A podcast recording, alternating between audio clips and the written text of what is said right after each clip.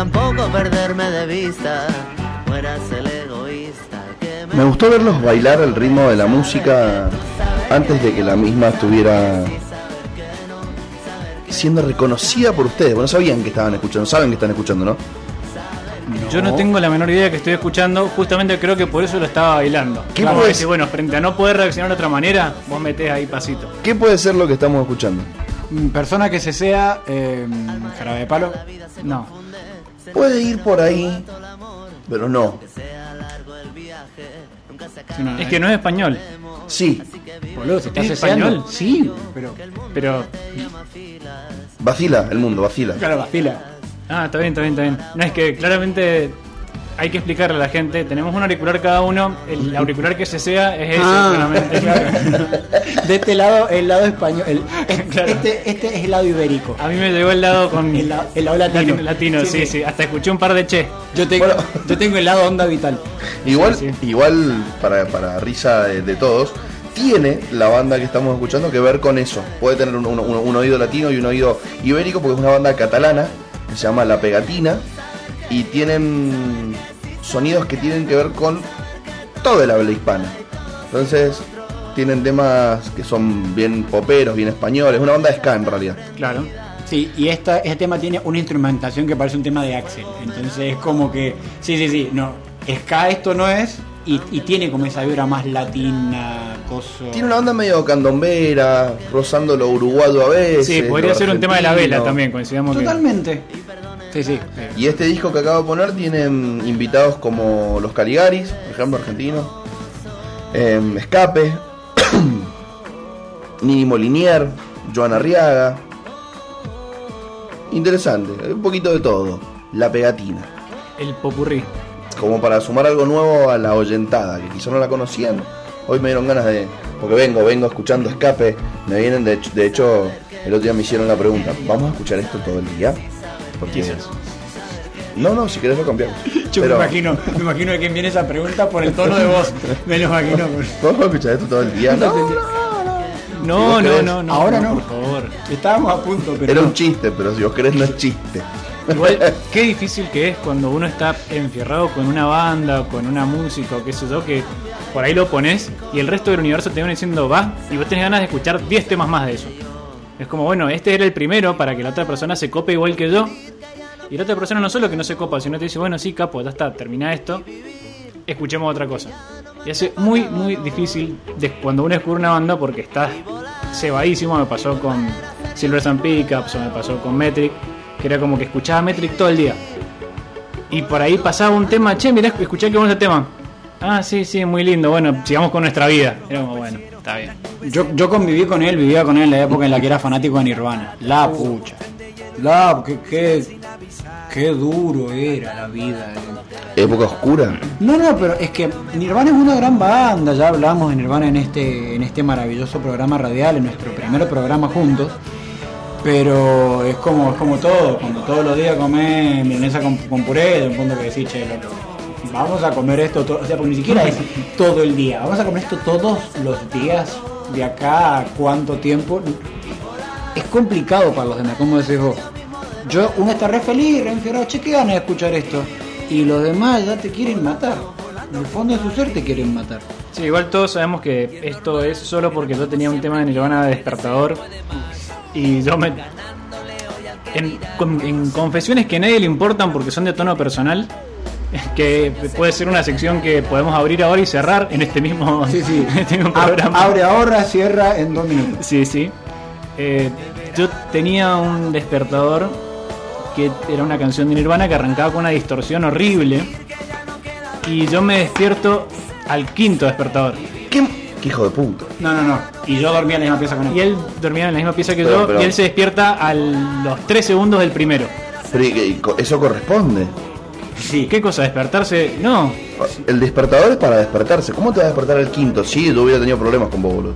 Es que yo sé que es difícil. Yo entiendo que soy una persona difícil para convivir en algunos aspectos. Ese, por ejemplo. Yo me despierto al quinto despertador. Yo pongo un despertador. ¿Me tengo que levantar a las 7 y media? Pongo un despertador 6 y 45.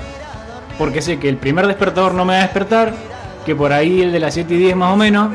Y si pongo el último a las 7 y media, por ahí me despierto a las 7 y media. Si no, imposible. Y además tienen que ser despertadores allá arriba.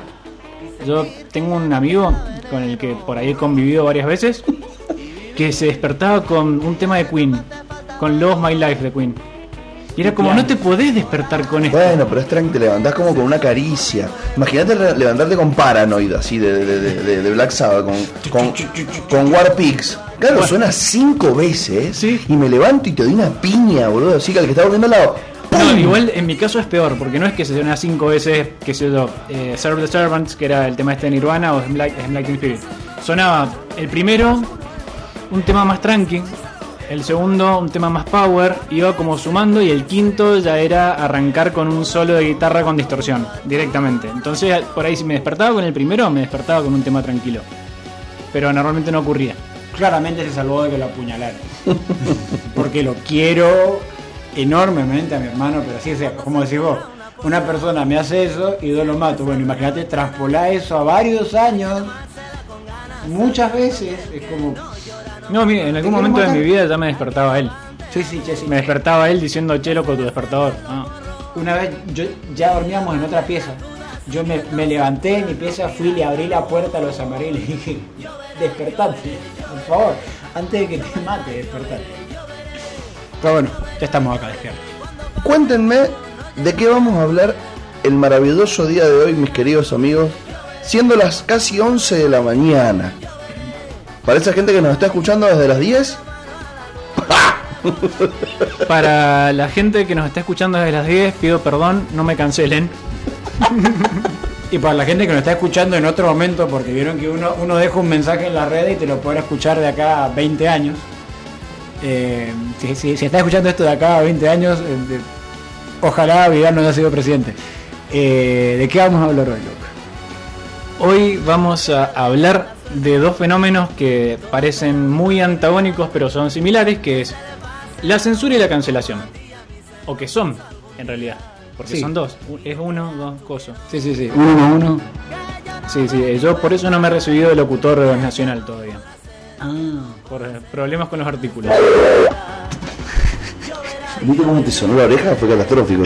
Sí, sí. Metimos guagua en el medio Sí, del- no, es como que de repente le metimos así un phaser al Auri. Es como, esto es la ecualización más heavy del mundo. Hay algo que está mal enchufado, ya sé que debe ser. Del otro lado, que yo es el lado que no puedo ver. Ustedes sigan, ustedes sigan, cuéntenle a la gente de qué vamos a estar hablando hoy. Hacemos sombras chinescas nosotros mientras tanto. Bailamos. Bailamos. ¿Qué me pasa esto? Sigan, sigan. Bueno, contábamos entonces que eh, íbamos a hablar de la cancelación y la censura.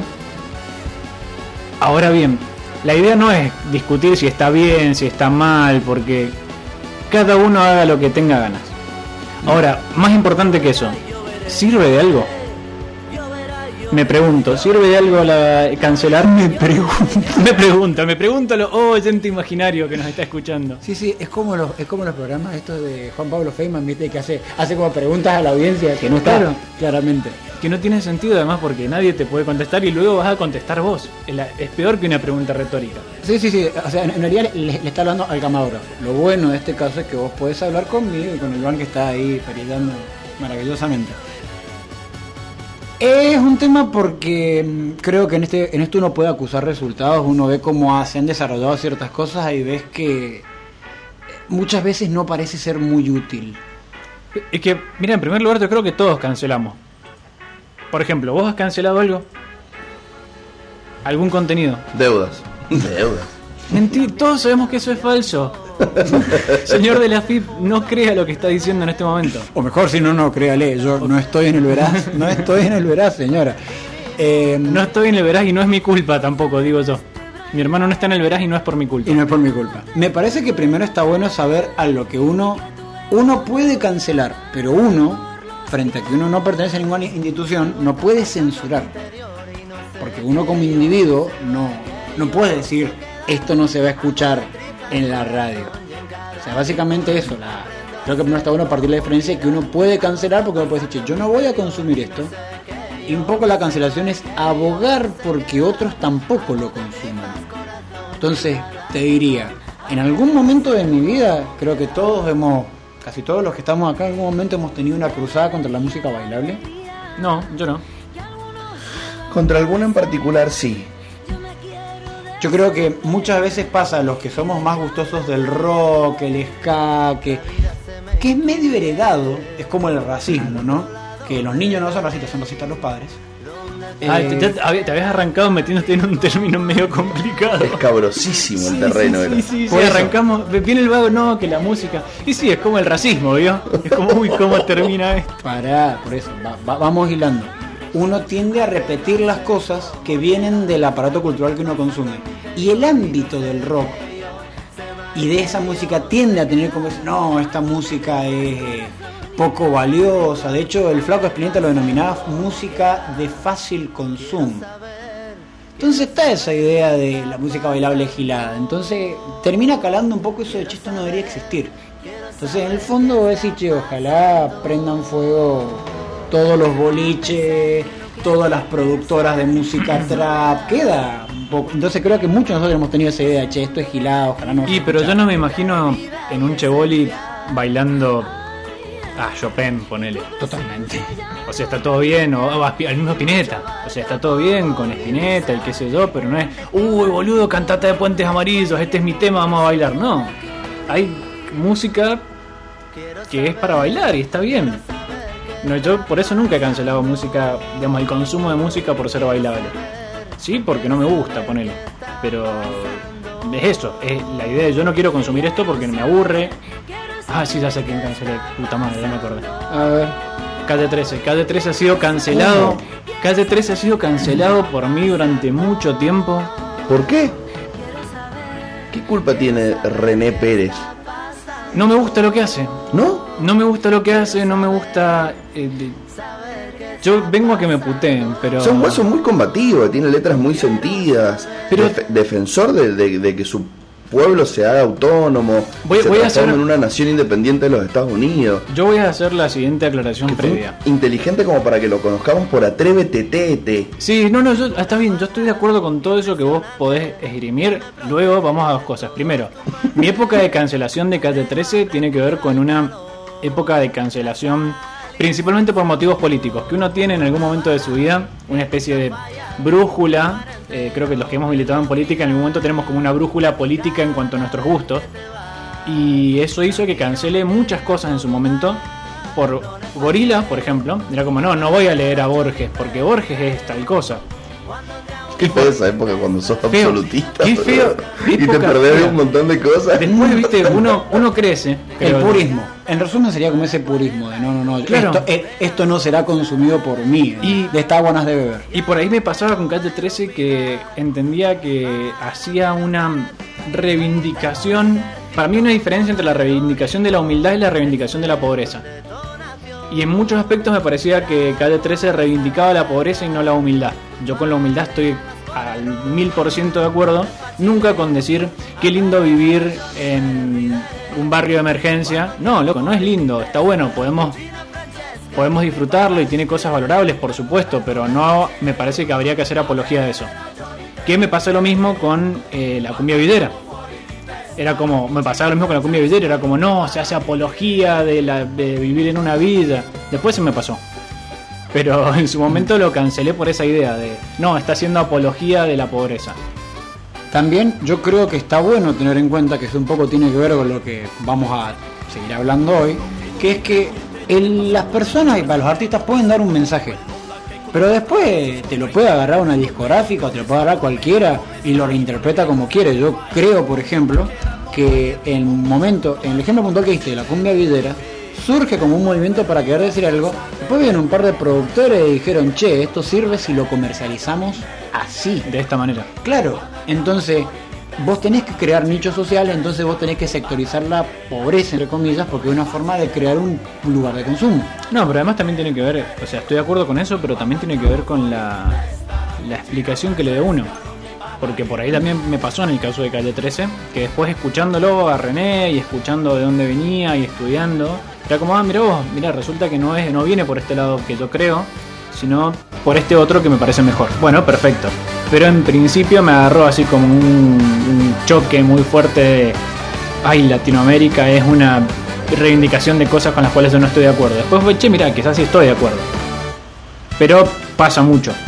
Y además yo me tengo que hacer cargo de que he cancelado en esta época de cabeza he cancelado muchas cosas por motivos de no dice exactamente lo que yo estoy de- con lo que algo con lo que estoy de acuerdo políticamente. O que lo podríamos, eh, capaz, genializar un poco más en. No dice lo que yo quiero que diga, digo, Ese es peor. Ese es peor. No dice, no dice lo que yo creo que alguien tiene que decir. Claro, como- que yo creo que eso es el resumen de lo que pasa hoy en día con la cancelación. Eh, ¿Ustedes se ubican 21 Pilots? No, Eh, banda, Pilots, no. banda medio emo. Banda medio, es como medio indie. lo Sí, que sí. All the heathens taking, taking slow. Sí, sí. Please don't make any sudden moves. Bueno, eh, cuando pasó todo este momento de. Me mete el mismo. Cuando pasó todo este momento de Black Lives Matter, muchos tipos le pedían a los artistas que tuvieran declaraciones. Y el tipo no declaró nada, a lo cual le, le pusieron la siguiente frase. Ustedes deberían usar sus plataformas para, eh, para dar un mensaje. ¿Qué hizo el tipo? Subió una foto en Twitter usando zapatos de plataforma.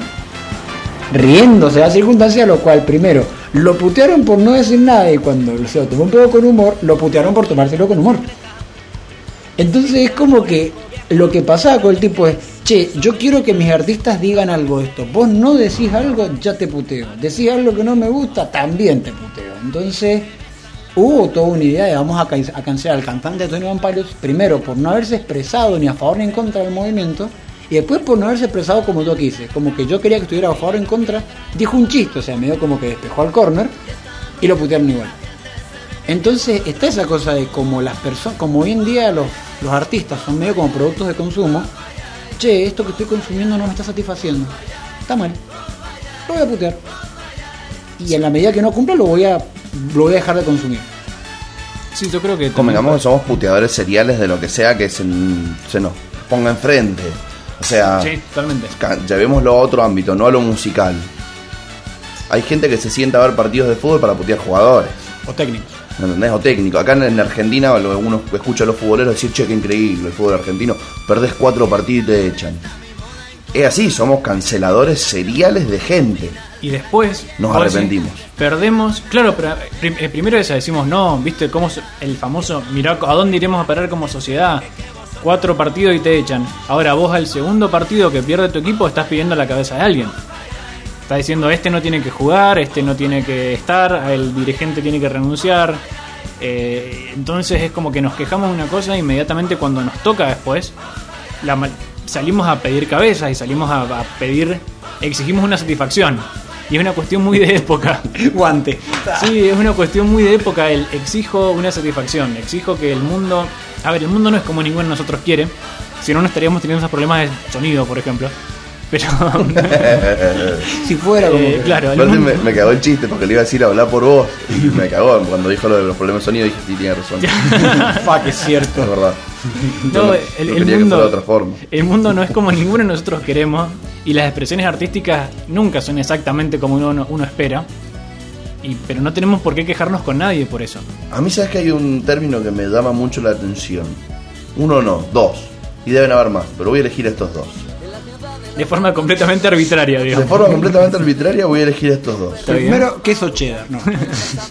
Decir, esto es algo como la gente. Me parece heavy y como Dios manda. Como Dios más. Son dos cosas que me llaman muchísimo la atención. Uh, estos chicos hacen música como Dios manda. Como Dios manda. Yo hago, un ¿Qué gran, hacen? yo hago un gran uso irónico del como Dios manda. A mí como Dios manda me parece una expresión maravillosa justamente por eso, porque es como es muy irónico el decir como Dios manda. Eh, y el como la gente también, el como la gente me jode un poquito más decirlo. Pero es raro y está muy está con esa idea de que existe una forma buena de hacer las cosas, que es la que yo creo, y todo lo que no venga de esta forma claramente está mal y debería ser de otra manera. ¿Cómo se resuelve eso? Pero no estamos acá para resolver nada. No, pero si sabes la respuesta de curioso te la pregunto. Ah, yo puedo- podemos esbozar una respuesta. Sí, sí, podemos esbozar. Yo, Yo creo. yo tengo dos. A ver, dale. Ah, ah, hoy es el día de yo tengo dos. Yo tengo dos. sí, sí. Así que, señor, señora, hoy no hable con su pareja. Muy bien, boludo. Bravo, bravo. Muy bien. Acá- Eh, valió los 40 minutos que llegaste tarde acá donde valer, Sí. pero totalmente la pena gracias a este comentario. Acá tenemos que tener, viste, la claqueta de los aplausos de fondo. La tengo, la tengo, la Sí. que, ¿querés que la ponga? Por favor, ponela porque se lo. Porque. Eso, Porque Messi se lo merece. Porque Messi se lo merece. Por favor, las dos, dale. Yo Loco, tengo- Tenemos una botonera muy piola, ya la vamos a empezar a usar. Empecemos, sí. eh, tendríamos que tener, viste, esos de mano como el que tiene Ivana Sherman, viste. que- Barras. Barras. Bueno, eh, capaz eso me da el pie para decir que mi primer solución eh, frente a esto, que es obviamente la menos civilizada, es que, es que se junten con barras metálicas o cadenas, viste, no sé, en la peatonal. Se cagan a palo. Y claro, y resuelvan como si fuera una justa medieval, pero... eh, Como Dios manda. co- pero claro, resuelven como Dios manda. Muy de moda hoy en día el, el mecanismo que se denomina Battle Royale en los videojuegos, que, que agarrar un territorio, puede ser el, el parque cívico, que es amplio, y lo pone a todo en el medio. Sí, bueno, el que queda parado Tiene razón. Exacto. Esa es una forma, ¿eh? Ya que está tan de moda agredirse en Twitter, bueno, extrapolemos la agresión a niveles insospechados. Como eso es incivilizado, insano y sería un foco de COVID enorme, creo que podríamos usar otra solución, ¿no? ¿Que ¿Cuál Es- sería? Esa está buena, pero si a, si a todos los que van a pelear le dejáramos elegir una disciplina. Esgrima. Ah, no. No, no, no, vos decís, che, mira, a ver, por ejemplo, yo vamos a pelear Decir, todo. che, nos vamos a juntar a cagar trompada. Bueno, pero yo no soy bueno cagándome trompada, así que yo también quiero que hagamos esta otra cosa. Claro. Por si pierdo la cagada a piñas. Un LOL. Un LOL. Claro, te, te no. Te decido la partida con un LOL. Bueno, listo. O- Co- otro te dice, no, yo torneo de tiki-taka, ping-pong. Chao, listo. Listo, Entonces bueno. haces todas y el que saca Más dos puntos. puntos. claro. O el que saca más puntos, porque un, Exacto. un montón de gente dice, bueno, ahora todos vamos a jugar al LOL. Bueno, ahora Ah. todos vamos a jugar al ping-pong. Bueno, y vam- vamos eliminando tipo Fall Guys. Te iba, Hacemos el Fall Guys de la opinión. te iba a decir, ustedes están planteando el supermatch de las discusiones entre personas. Sí, yo, digamos, yo que- tiré Fall Guys para, para la gente Centennial. Claro, Supermatch, Supermatch. Es que ahí, ahí tenés. ¡Hola, Pito! ¡Pero equipo colorado! ¿Pero qué estás diciendo, Peter? o sea, La es que tabla. la tenés. No, aparte era muy gracioso porque decía, acá están los de Hurlingham. De Hurlingham, de. Irlanda, boludo. ¿Eran de dónde? Eran australianos, el programa era australiano. ¿En serio? Sí, Supermatch es un montón de programas que compró Telefe, que era un concurso australiano. Dijeron, ¿qué hacemos con esto? Y el grupito este que los pasó dijo, vos ponelo que nosotros nos ponemos a hablar en el medio. Y empezaban a inventar cosas. Y de hecho ellos decían que por ahí veían algún programa y como que ensadaban chistes. Y después la mayor parte de esos chistes no los tiraban.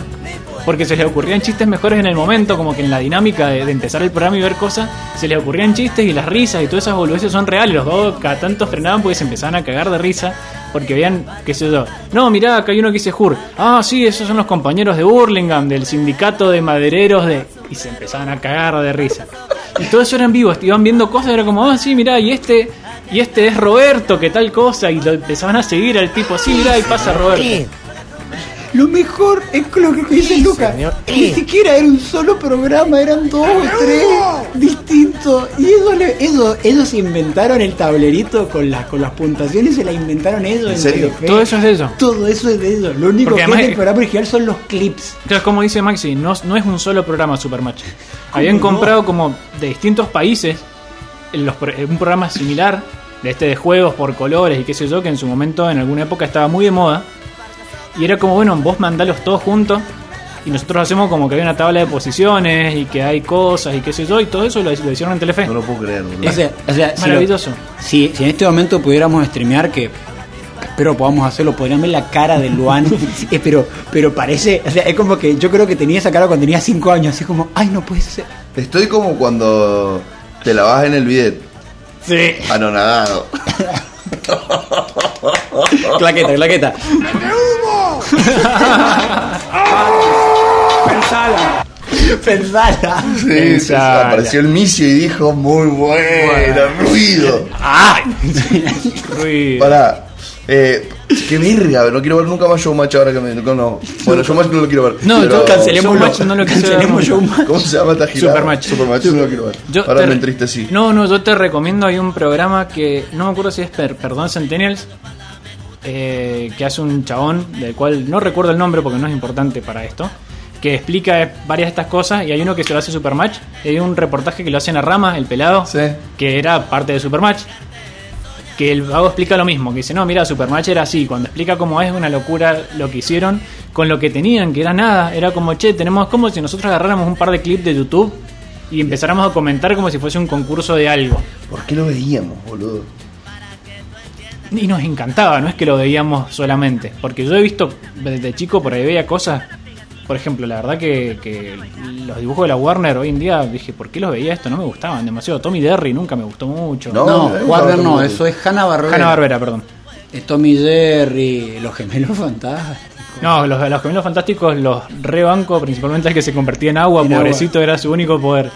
Pero, pero a mí, Tommy Jerry, esos programas no me parecían demasiado graciosos. Era como, Yo quiero saber cuál es la segunda forma de solucionarlo que la dejamos colgada hace como Sí, 15 por favor. minutos. Y bueno, claramente, eh, frente a no resolver todo en base a justas, la cosa es resolver las cosas en base a tener una capacidad de diálogo con el otro. De decir, no tanto específicamente con el artista en sí, porque en realidad muchas veces, que lo hablábamos con vos abajo, los problemas a veces de cancelación esos son de fandom contra fandom, es como de gente contra gente. yo con esa gente no hablo. Claro, yo con esa gente no hablo. Yo que, que no, eh, mira, yo no te voy a escuchar a vos. ¿Cómo vas a escuchar a, a, a el Duki? O Kea, depende de con quién te saques Claro, saques sí, la sí. foto. Soy que bro. Soy Kea, bro. Claro, ve, eh, el turco Samit decidió resolver los problemas del primer mecanismo que yo estaba hablando. Eh, porque, porque, porque si no se llega, Eso. se llega a ese punto maravilloso entre que te quiero romper la cara, no te rompo la cara, pero no dialogo con vos, entonces como que te puteo de lejos, como que te balconeo. Es como, bueno, acepto que la violencia no es una opción, pero tampoco voy a esbozar otra opción.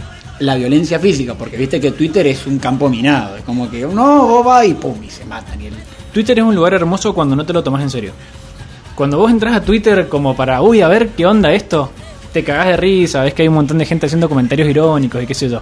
Cuando vos te lo tomás en serio, es un lugar horrible, es horrible Twitter, de verdad. Creo que lo peor de las redes sociales est- está en Twitter. Porque hasta las otras redes sociales son un poquito más tranqui. Pero lo, tienen el gatillo fácil de la cancelación directamente en Twitter. Vos decís media cosa que no, que no estás de acuerdo. No, no, cancelado. Cancelado Luan por, por poner a Samid. Porque se burló de la muerte de, Ma- de Mauro Viale. Porque claramente poner a un clip cómico después de que se murió Mauro Viale, te estás burlando de la muerte de Mauro Viale, así que cancelado. Decís, pero pará, y yo puse porque me causó gracia nada más. Ah, no, no, no, mal año, cancelado. Y hay un montón de eso en Twitter. De hecho, en su momento había una cuenta Había que era muchos memes igual de Mauro Viales al Sí. mismo tiempo. Sí. Pero había una cuenta en Twitter que era como, bueno, esta semana cancelaron a tal y te contaba por qué. Y era como, che, ¿en serio? Yo creo que hay gente por ahí se merece, no sé si una, una cancelada masiva, pero como un, menos mal que hemos desmitificado algunas figuras. Que esa parte me pareció bien. La, la parte de la cancelación de desmitificar algunas figuras me parece correcta. Por ejemplo, Por ejemplo, actores de cine. O sea, entender que, que quizás está lleno de gente que son violines o que son gente de mierda. Digo, no es necesario solamente que sean tengan casos de acoso sexual. Julian Wage, por ejemplo. La idea es que salió mucha gente a decir, che, Julian Wage es un enano forro que trata mal a la gente. Pero tiene un agua. Se llama conciencia. Y hay que tomar conciencia. Y dona lo que el agua recauda a no sé qué organización benéfica. Punto para mi comentario del programa anterior de no por ser ecologista sos bueno. Para vos no dijiste eso. Oh, dijiste los ecologistas son fachos. Es que, es que sí, yo estoy yo sigo de Como acuerdo. Julián Wage. Como Julián Wage. Boludo, el libro de, jo- de Jóvenes por el Clima, ¿sabés quién lo edita? Alfaguara. Y a mí que Alfaguara me edite un libro, pero no me, voy, no me voy a meter de vuelta con... Pero bueno, me voy cinco minutos, cinco minutos y ya, ya de esta. te edita Alfaguara, hermano, no, no podés... Te edita Alfaguara, la editorial más gorila del país. Pero bueno, no importa. Bueno, pero logran su cometido. Bueno, Brunito Rodríguez está ahí tratando de, de lograr un mundo mejor. Como Todos puede. estamos tratando de lograr un mundo mejor, señor. ¿O no? O, o no? o vos te levantás y decís que ganas de hacer el mal. Ahí está el tema, creo que justamente todos estamos intentando un mundo mejor, pero todos pensamos que el otro no. Y Claro. La base de la cancelación es, yo pienso que lo que yo hago está bien y él es medio logi. Entonces, no, no, no, de, digo, no digo que tu ejemplo esté mal, pero Ni que lo, sea medio logia, aunque probablemente lo sea. todo lo que venga de Alfaguara está mal. Punto. Y es como, eh, puede ser, pero es una invitación a no pensar. ¿entendés? Sí, es como el. Si sos de izquierda, ¿por qué tenés un iPhone? Es sí, claro. Claro. Pero- a ver, igual lo Esto fue tituado desde un Blackberry. Claro. Claro, ¿verdad? La época que te mate, zurdito. Y te lo ponen así, o sea, como que sacan la captura y te lo ponen subrayado, ¿viste? No me hables de comunismo, bro. Rey. Pero, Rey. Pero mm, yo entiendo que eso es más sencillo y que sí, que lo hagamos todos, porque es mucho más difícil escuchar a todo el mundo, leer todos los libros, ver todas las entrevistas, como que dijo dos boludes, listo, un boludo. Nuestro objetivo hoy, ¿cuál es? ¿Vamos a defender que hay que separar al artista de su obra? ¿Por qué me miran a mí? O Vamos sea, a meternos en ese Uh, terreno de yo, mierda. Yo, yo tengo muchas ganas de meterme en ese terreno. Yo ya, Per- ya- ya me, ya me hice putear por mucha gente. Me toca a mí. Eh, No, no, no, yo claro que. voy yo. Claro, Oye, es hoy, como- hoy me inmolo. Claro, a ver, un- una funada por semana. una funada por semana. Por eso viniste con la remera de Kevin Spacey. decilo. sí, sí. Ah, sí. Uy, Yo- ¿se ve? Se ve- Yo pensé que no se veía. sí, sí, es, que, es que tengo una camisa puesta, pero se ve así como una. Como Sí, una cara. Se ve una cara. Y un niño envuelto. Sí, sí, sí. un- Una bambina involte. No, no, señor. Pero aparte, Luan te tira uno de esos por programa. por programa te tira uno abajo una piña piña al hígado. Vos venías- No, el del programa, uh, el del programa pasado fue ilegal, boludo. No, no, sí, lo. Menos mal que pasó. No ocurrió, no ocurrió. Yo no recuerdo, el- el- ya dijimos que lo íbamos a editar a eso. Bueno, vamos a meternos en ese Sonido terreno. blanco. así. Vamos a, a- Para mí, a salvar cancelados. no. ¿Qué vamos a hacer? Yo creo No que creo- salvar cancelados no tiene ningún sentido. Exacto. Porque, porque no depende de nosotros. Eh, Gracias, porque no es que, mirá, y no, y no es porque no dependa de nosotros como un programa de Mendoza, no, no, no, no depende de nadie eso. Si alguien te quiere matar o dejar de consumir, todos estamos en... No de matar, sí de dejar de consumir. Eh, ¿Viste? Porque te lo pone como lo mismo. Matar Sí, sí. o dejar de consumir. Al lado, ¿viste? Imagínate un flaco mañana dando una testimonial en la fiscalía. ¿Por qué lo mató? En la radio dijeron que yo podía hacer Y o mirá. esto o esto. Yo elegí esto. mira, yo la verdad que me pinta Woody Allen y no quería dejar de ver sus películas, así que bueno. Fui y lo maté. Para poder consumirlo sin culpa. Quería consumirlo sin culpa, que se deje mandar cagadas, así que Claro, de última las regalías ahí van para la familia. Cuando Claro. le dejamos de dar plata a él. Claro. Que es eh, uno de los. Hija, es- sería una buena solución, ¿eh? No, no, no, no. empezó- no, no, no, no, no. La- la- Y nosotros queríamos hacer un programa para, che, frenemos un poco y estamos proponiendo matar. sí, sí. ¿Usted quiere cancelar a alguien en serio? Mátelo. ¿Sabes que me están dando cosas los dealers? Me imagino los adictos tratando de dejar la falopa de uno matar al dealer. Sí. che, quiero dejar de consumir. ¡Pum! Lo matás al dealer, se acabó el problema. No, no, no, no. Y- Este es el peor mensaje que se No, puede dar. Yo, yo creo que el Luan con pelo más largo es el gordo del mortero, ¿viste? Que está. ¡Uh, boludo! ¿Viste Yo que lo que- extraditaron y está en cana? No. Lo encontraron, En boludo. Chile estaba. Lo encontraron, sí. No te lo puedo Lo creer. encontraron, lo extraditaron y está sopre acá. Se me cayó un ídolo. El gordo mortero. El gordo mortero. Yo creo que todos hemos querido ser el gordo mortero en algún momento de nuestra vida. Qué maestro el gordo mortero, boludo. Hay dos de, de esa época de mucha convulsión social que recuerdo mucho. Vamos a hablar de música, lo prometo. Eh, ¿Qué tenés? El gordo espere, mortero. oh, oyente, espere. ¿Qué tenés? El gordo mortero en medio plano con la boca abierta así. Así como, como, como si estuviera haciendo la revolución eh, en ese momento. Sí, como el recital de callejero. Sí. Y el tipo. Qué animal. Y el tipo que le de jiu-jitsu al policía en Chile, que se agacha, lo agarra de las gambas y lo tira al piso. Son tres fotos, es como que viene el Paco, el tipo se agacha. La segunda lo agarra de los muslos, el tipo al Paco, y la tercera salta, o sea, como para que caiga el Paco de espalda y el otro arriba, digamos, que una toma de jiu-jitsu, digamos, de, de UFC. Eso es como que todos decimos, che, qué ganas de ser ese tipo en ese momento. Sí, después no me hubiera gustado hacer eso. Exactamente, porque No, ahora no, está yo- el el, que- gordo mortero en cana y el otro seguramente también. Yo el que, el hubiese querido un ser. bostezo el otro. Sí, yo el que hubiese querido ser es. Hay un video de, de todo el quilombo que hubo en Chile. Que es un chabón que. Un chabón que está llegando ahora y nos está saludando. Buenas. Paris. Buen día. Quiero aclarar que el chico que no, no sabe, es muy probable que haya jugado al rugby. Es El posible. chileno. Sí, sí, sí. ¿El chileno? Sí, tiene Sí, pinta sí. de rugby. Es, una mezcla entre taque, tacle ascensor y. Sí.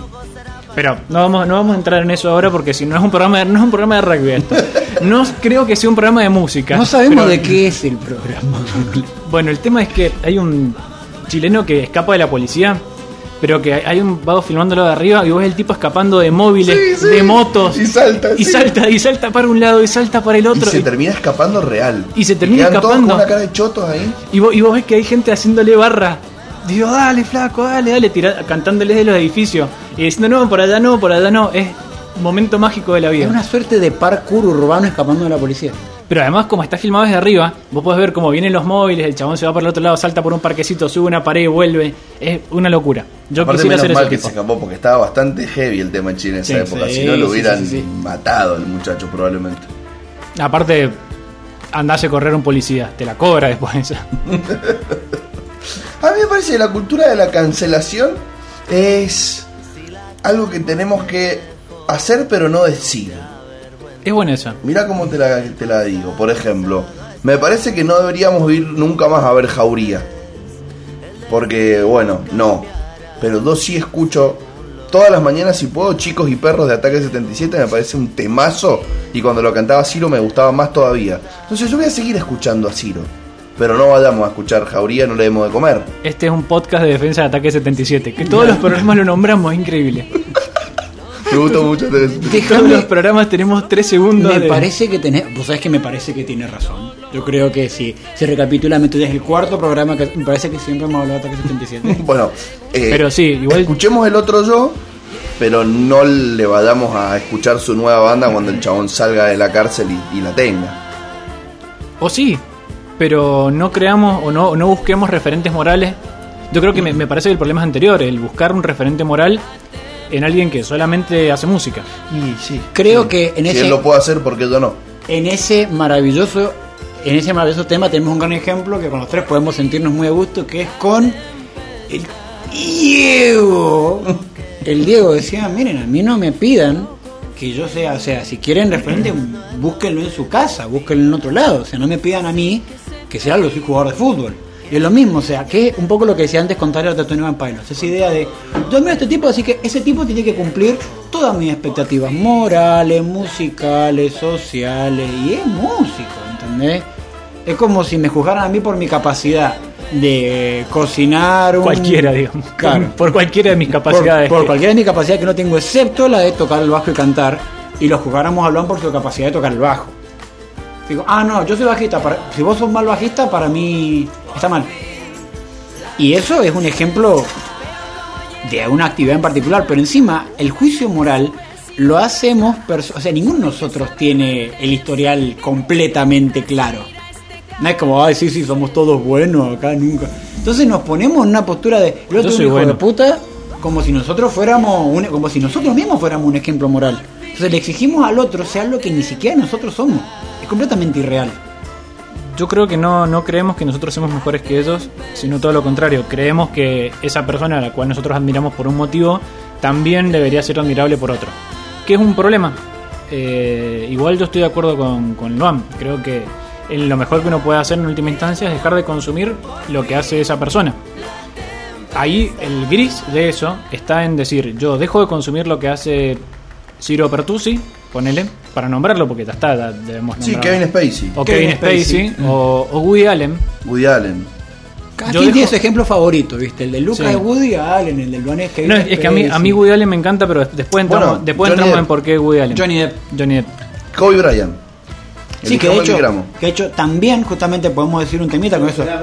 Johnny Depp se no se te escucha, no se te escucha, ahí no se te escucha. Vení, se, se está volviendo a tratar el tema ese porque supuestamente, estoy diciendo las teorías, dicen que la piba esta, esposa, ex esposa, eh, tenía relaciones con el juez y no sé qué mierda, entonces le está tirando todo el contra rarísimo. Inchequeado. inchequeado, Es ¿no? que- es que- Datos, no opinión. Es que un poco lo que me pasa también es, es con esa frase que vos. En las redes dicen, che, tal tipo hizo tal cosa. Y es como que vos te quedás como, che, mira, yo no sé si mi... O sea, hay gente que no sabe si la gorrea, gente que conoce y va a decir, no, no, los medios dijeron que tal hizo tal cosa. Y es como que, para mí, no está bien no creerle a nadie, pero tampoco hay que ser tan gil de creérselas todas, ¿no? Si, ¿Qué es lo que pasa con eso de la confirmación que pasa más que nada con el tema de los likes? Ah, esto tiene 50.000 likes. Ah, debe ser verdad. ¿Qué sabe? Bueno, el caso Michael Jackson es un ejemplo de eso. Claro. Documentales que dicen que Michael Jackson era inocente y documentales que dicen que Michael Jackson era culpable. ¿Y a cuál le crees? ¿Qué dice la justicia? Nada. No hay, no, no, no, no, lo- además no lo puedes no lo puedes incriminar. Inimputable. Porque a mí me parece que, muerto, a mí me parece que, que la, que la forma última de obtención de la verdad o de algo lo más objetivo posible es en lo que uno cree. Y uno cree en el Estado de Derecho y nos guste o no el sistema judicial o creamos o no del todo en la parcialidad de los mismos o en la objetividad. Si uno cree en la justicia, che, ¿qué dijo la justicia? Dijo que no, listo, entonces no. Y basta de discusión. que creo que tiene que ver justamente que hoy en día la cancelación sea un, un fenómeno más moderno. Antes lo que ocurría era que se censuraba. Entonces creo que frente al descreimiento de las instituciones y de su capacidad de eh, cotejar qué es mejor o peor, o decir, che, esto no tiene que salir, frente a decir, che, el juicio de estos tipos ya no me representa, no me gusta, bueno, entonces lo vamos a cancelar nosotros. Lo absolvieron porque tenía plata y poder, entonces vamos a cancelarlo. que también ocurre. Digamos, as- así como yo creo que hay casos de, de diferentes personas que han sido culpadas, el caso de, de el huracán Carter. Sí. Maravillosa película, medio aburrida, pero maravillosa película de un boxeador afrodescendiente que la noche que va a ser campeón del mundo lo culpan por un de un crimen racial y él está toda su vida preso por un crimen que no cometió y en algún momento se empieza a demostrar que no, no, podía salir libre porque los que habían sido fiscales en su caso después eran jueces después eran diputados y ministros de justicia entonces ya como retrotraer eso era hacer un, rollback demasiado grande y las consecuencias eran gigantes entonces era más fácil tener este tipo preso y vos decís, che, la justicia dijo que el tipo era, era culpable y falló en tres instancias diciendo que el tipo era culpable. Y aún así el tipo era inocente. Y también pasa lo contrario, que la justicia falle y diga que el ¿Y tipo lo es inocente. a la, a la posterior y post-mortem? ¿Algo? Eh, al no he visto la película, así que... mm, Al tipo, bueno, vamos a spoilearlo. Eh, oh, oyente que, que no quería ser spoileado, tápese los oídos. Eh, al tipo lo terminan absolviendo en los últimos años de su vida. Y de hecho le devuelven el cinturón de, de campeón en los últimos años de su vida. Que se lo habían sacado porque lo habían metido en cana. Claro, y, por, y porque aparte, o sea, era un crimen jodido, era el crimen de entrar a un bar y asesinar a sangre fría a un montón de personas, no, no era eh, una cuestión así de no, que lo Cuando se agarraron. agarra piña en la calle. Claro, exactamente. No es que, bueno, era boxeador, se agarró piña en la calle y mató a un tipo. Es decir, bueno, está bien, es jodido, pero no, no, era asesinar a sangre fría con, con arma a un montón de, de personas en un bar. Eh, y al tipo lo terminan absolviendo. Y lo, y lo terminan absolviendo, lo cuenta la película, véanla si quieren. Pero lo, lo terminan absolviendo muchos años después. Una familia canadiense que conoce al tipo y que qué sé yo, y que viste los canadienses son gente rara, así que se meten en este quilombo y están medio amenazados de muerte durante un tiempo, los tienen que, que llevar para otro lado y protección de testigos y quilombo, pero lo terminan absolviendo. Ahora, el tipo vivió toda su vida en Cana. Trae tortas. Adiós negro, te queremos. ¿Tenés plata? ¿Tenés? ¿Qué pasamos? Igual hoy vengo en un rato. No sé qué, qué tanto se me queda usted.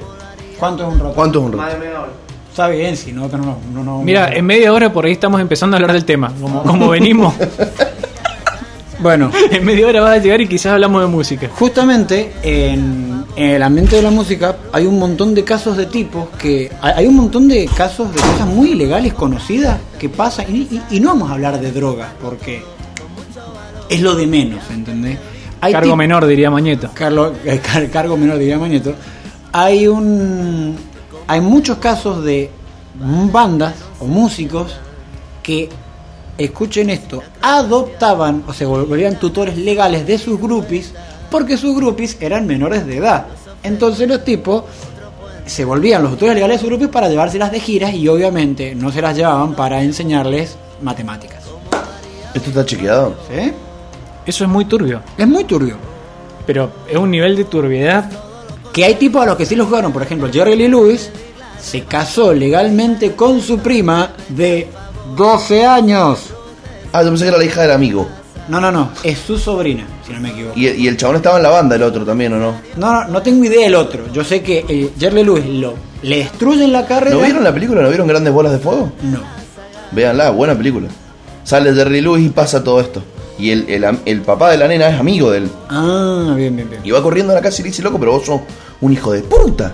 ¿Cómo te va a casar? Porque aparte se casan en secreto. Sí. ¿Me entendés? Medio oscuro. Lo cancelan. El Jerry Lewis era inglés. Eh, no, creo que era Yankee. ya. Bueno, entonces lo cancelan en Inglaterra. ¿Me entendés? O sea, como que el chabón venía a hacer una gira y se comprueba que estaba casado con esta piba. Entonces llega y no lo quiere escuchar nadie. Lo escupen en los teatros. Sí, sí, no, sí, tiene un problema enorme. Ahora, hay un montón de otras inmoralidades, o sea, que, que es un poco lo que, lo que decías vos ah, de sacar a- al huracán Carter implicaba destruirle la carrera a este montón de tipos. Ahora, meter en cana a ciertas celebridades implicaba destruirle la carrera a otro montón de tipos, productores, discográfica, lo, todo el tiempo que laboraron con él, entonces bueno, Esa es la defensa que encuentro cuando quiero escuchar a un músico que está cancelado. Como diciendo, che, pero para, ¿por qué voy a dejar? ¿Qué culpa tiene Mariano, el nuevo cantante de Ataque 77, que me encanta de que Ciro Pertusi haya sido manso muñeco? ¿Qué culpa tienen todos los músicos detrás de Michael Jackson, de lo que hizo o, no- o dejó de hacer Michael Jackson? ¿Qué culpa tienen los Lakers Por ejemplo. de Kobe, claro, de Kobe Bryant? De COVID Bryant, sí. De Kobe Bryant. Vos nunca más va a ver un partido de los Lakers porque Kobe Bryant jugó, porque ni siquiera es como que sí jugó, lo- porque aparte la cancelación llega a eso. Eh, Justin Bieber saca un Twitter diciendo que Chris Brown, el ex novio de Rihanna, que tuvo muchas denuncias porque básicamente tuvo violencia doméstica con ella, física, de hecho había fotos de Rihanna con la cara toda hinchada, y mm, Justin Bieber salió a decir que la música de Chris Brown estaba infravalorada por un error que había cometido. Y al tipo lo prendieron fuego. Y J Balvin a esto le puso un emoji y también lo prendieron fuego a J Balvin. O sea, como decir, che, Chris Brown hizo esto. Justin Bieber comentó sobre esto, está, matemos a Justin Bieber. Y J Balvin puso un emoji con lo que hizo Chris- con, con lo que hizo Justin Bieber de lo que dijo sobre Chris Brown, también matemos a J Balvin. Es como que decir, hermano, Están bien matados igual, ¿eh? no ¿Qué podés compartir. metés? Andá y escuchá a Chris, Chris- ¿cómo se llamaba? Chris Chris Brown. Brown. Andá a escuchar a Chris Brown solito. ¿Qué Bueno, te yo, yo creo esa, que boludo? ahí ese es un tema importante. Creo que hay un tema de. Mirá, o sea, así como yo no estoy de acuerdo con la inquisición eh, musical o artística de nadie, que venga gente y me prohíbe escuchar a nadie. ¿Quién sos vos para prohibirme a mí no escuchar lo que sea? A Michael Jackson, ponele. ¿Por qué vos me vas a prohibir a mí escuchar Michael Jackson? O Ahora, alguien. yo tampoco voy a andarle diciendo a la gente, no, no, ustedes se tienen que olvidar de que Michael Jackson era. No, Que es lo mismo, o sea, es el no deberían escuchar y el sí deberían escuchar. Olvídense que sí, ¿por qué, por, por qué ese afán que, que, que eso Twitter está repicando siempre? ¿Por qué ese afán de decir los demás que tienen que consumir? ¿Y por qué juzgarlo por lo que consumen? Ah, a vos te gusta Rosalía, entonces estás de acuerdo con que se maten animales. No, a vos te gusta Dua Lipa, entonces estás de acuerdo con ir a clubs de strippers. No. ¿Qué, o, o sí, pero no por eso. Claro, o sí o no por eso. ¿Qué tiene, claro, ¿qué tiene que ver el abuso de niños con Smooth Criminal? Que hicimos un cover. ¿Qué tiene que ver la teoría de relatividad de Einstein con que le pegaba a la mujer? Claro, por ejemplo, Einstein era violento. Entonces Y vamos decir, a... che, invalidemos la teoría de La relatividad. O mira, no la invalidemos. Hagamos como que no existe la teoría de la relatividad y hagamos física con la física newtoniana, que es anterior. O la otra, digamos que Einstein, que es algo que pasa con muchas cosas, digamos que lo mismo, ah, digamos que Einstein es un piola que, y que nunca le pega a la mujer, no. Las personas tienen grises y al mismo tipo que le pegaba a la mujer inventó la teoría de la Que es relatividad. el, con- el contrapunto de la cancelación, es eso que decís vos. Así como aparece gente que dice, hay que cancelar a. No sé, quien sea, a Eddie Murphy, pone, no sé, porque tiremos a Eddie Murphy. Porque hacía películas no graciosas. Claro, porque hacía películas no graciosas. Porque nadie habla con los animales. Porque, Eh, o sea, está todo bien, pero na- nadie hablaría con los animales. está hablando en falso. ¿No tenés esa claquista? no lo tengo eso, boludo. Boludo. Yo creo que así como aparece gente No tengo ninguna que debería bardea a Eddie Murphy, hay gente que te dice, no, no es, che, yo disfruto a Eddie Murphy igual, o a Michael Jackson. No, yo disfruto a Michael Jackson igual. Es no, Michael Jackson no era un pedófilo. Claro. Y, y en- entramos en esa discusión de, no importa su música, su no, la discusión es si era o no era un pedófilo. Porque también nos da cosa la idea de decir, mira, pese a que puede haber sido un pedófilo o no, lo valoro musicalmente. Eh, mirá, yo la verdad que lo, lo que haga Michael Jackson en términos personales puede no gustarme. Ahora, eh, qué sé yo, eh, Bad es un buen tema, listo. Muy buen tema. Y además tiene otro tema que esto, de esto quería hablar yo, que es de lo poco eficaz que es la cancelación. A ver. ¿Qué significa esto? Estuve deambulando en los rincones del internet buscando Y encontré dos datos importantes con respecto a la cancelación. El primero, Para, para, otra vez el día de los dos. Hoy, hoy- hoy es el día de los dos. Hoy es el día de los no dos. Pueden ser tres datos. No, no. No. Ni uno, ni cinco. más, ahora voy a hacer un solo dato, porque un solo dato con, con, con dos subtítulos. no, un solo dato que va a estar eh, dividido en algunos segmentos que no vamos a un segmento de número par. Adivinen cuál. que el tema con la cancelación es que han empezado a aparecer estudios que demuestran que aquellos artistas que han sido cancelados han tenido posterior a su cancelación un aumento en su consumo. O durante. O durante, pero normalmente el fenómeno es posterior. Por ejemplo, Por ejemplo, Michael Jackson hizo un revival de el consumo de Michael Jackson. Por ejemplo, hay un ejemplo que es maravilloso, que es de Netflix, que es la serie Cuties. ah, la de las nenitas. La de las nenitas. Fue, pero ultra cancelada. Ultra cancelada por todos lados. Por motivos que yo de verdad creo que son extremadamente correctos. Totalmente. Sinceramente. Esto desde el fondo de mi corazón creo que hay cosas. Yo estoy en contra de casi todo tipo de censura, pero eso me parece que es. Roza una línea muy turbia.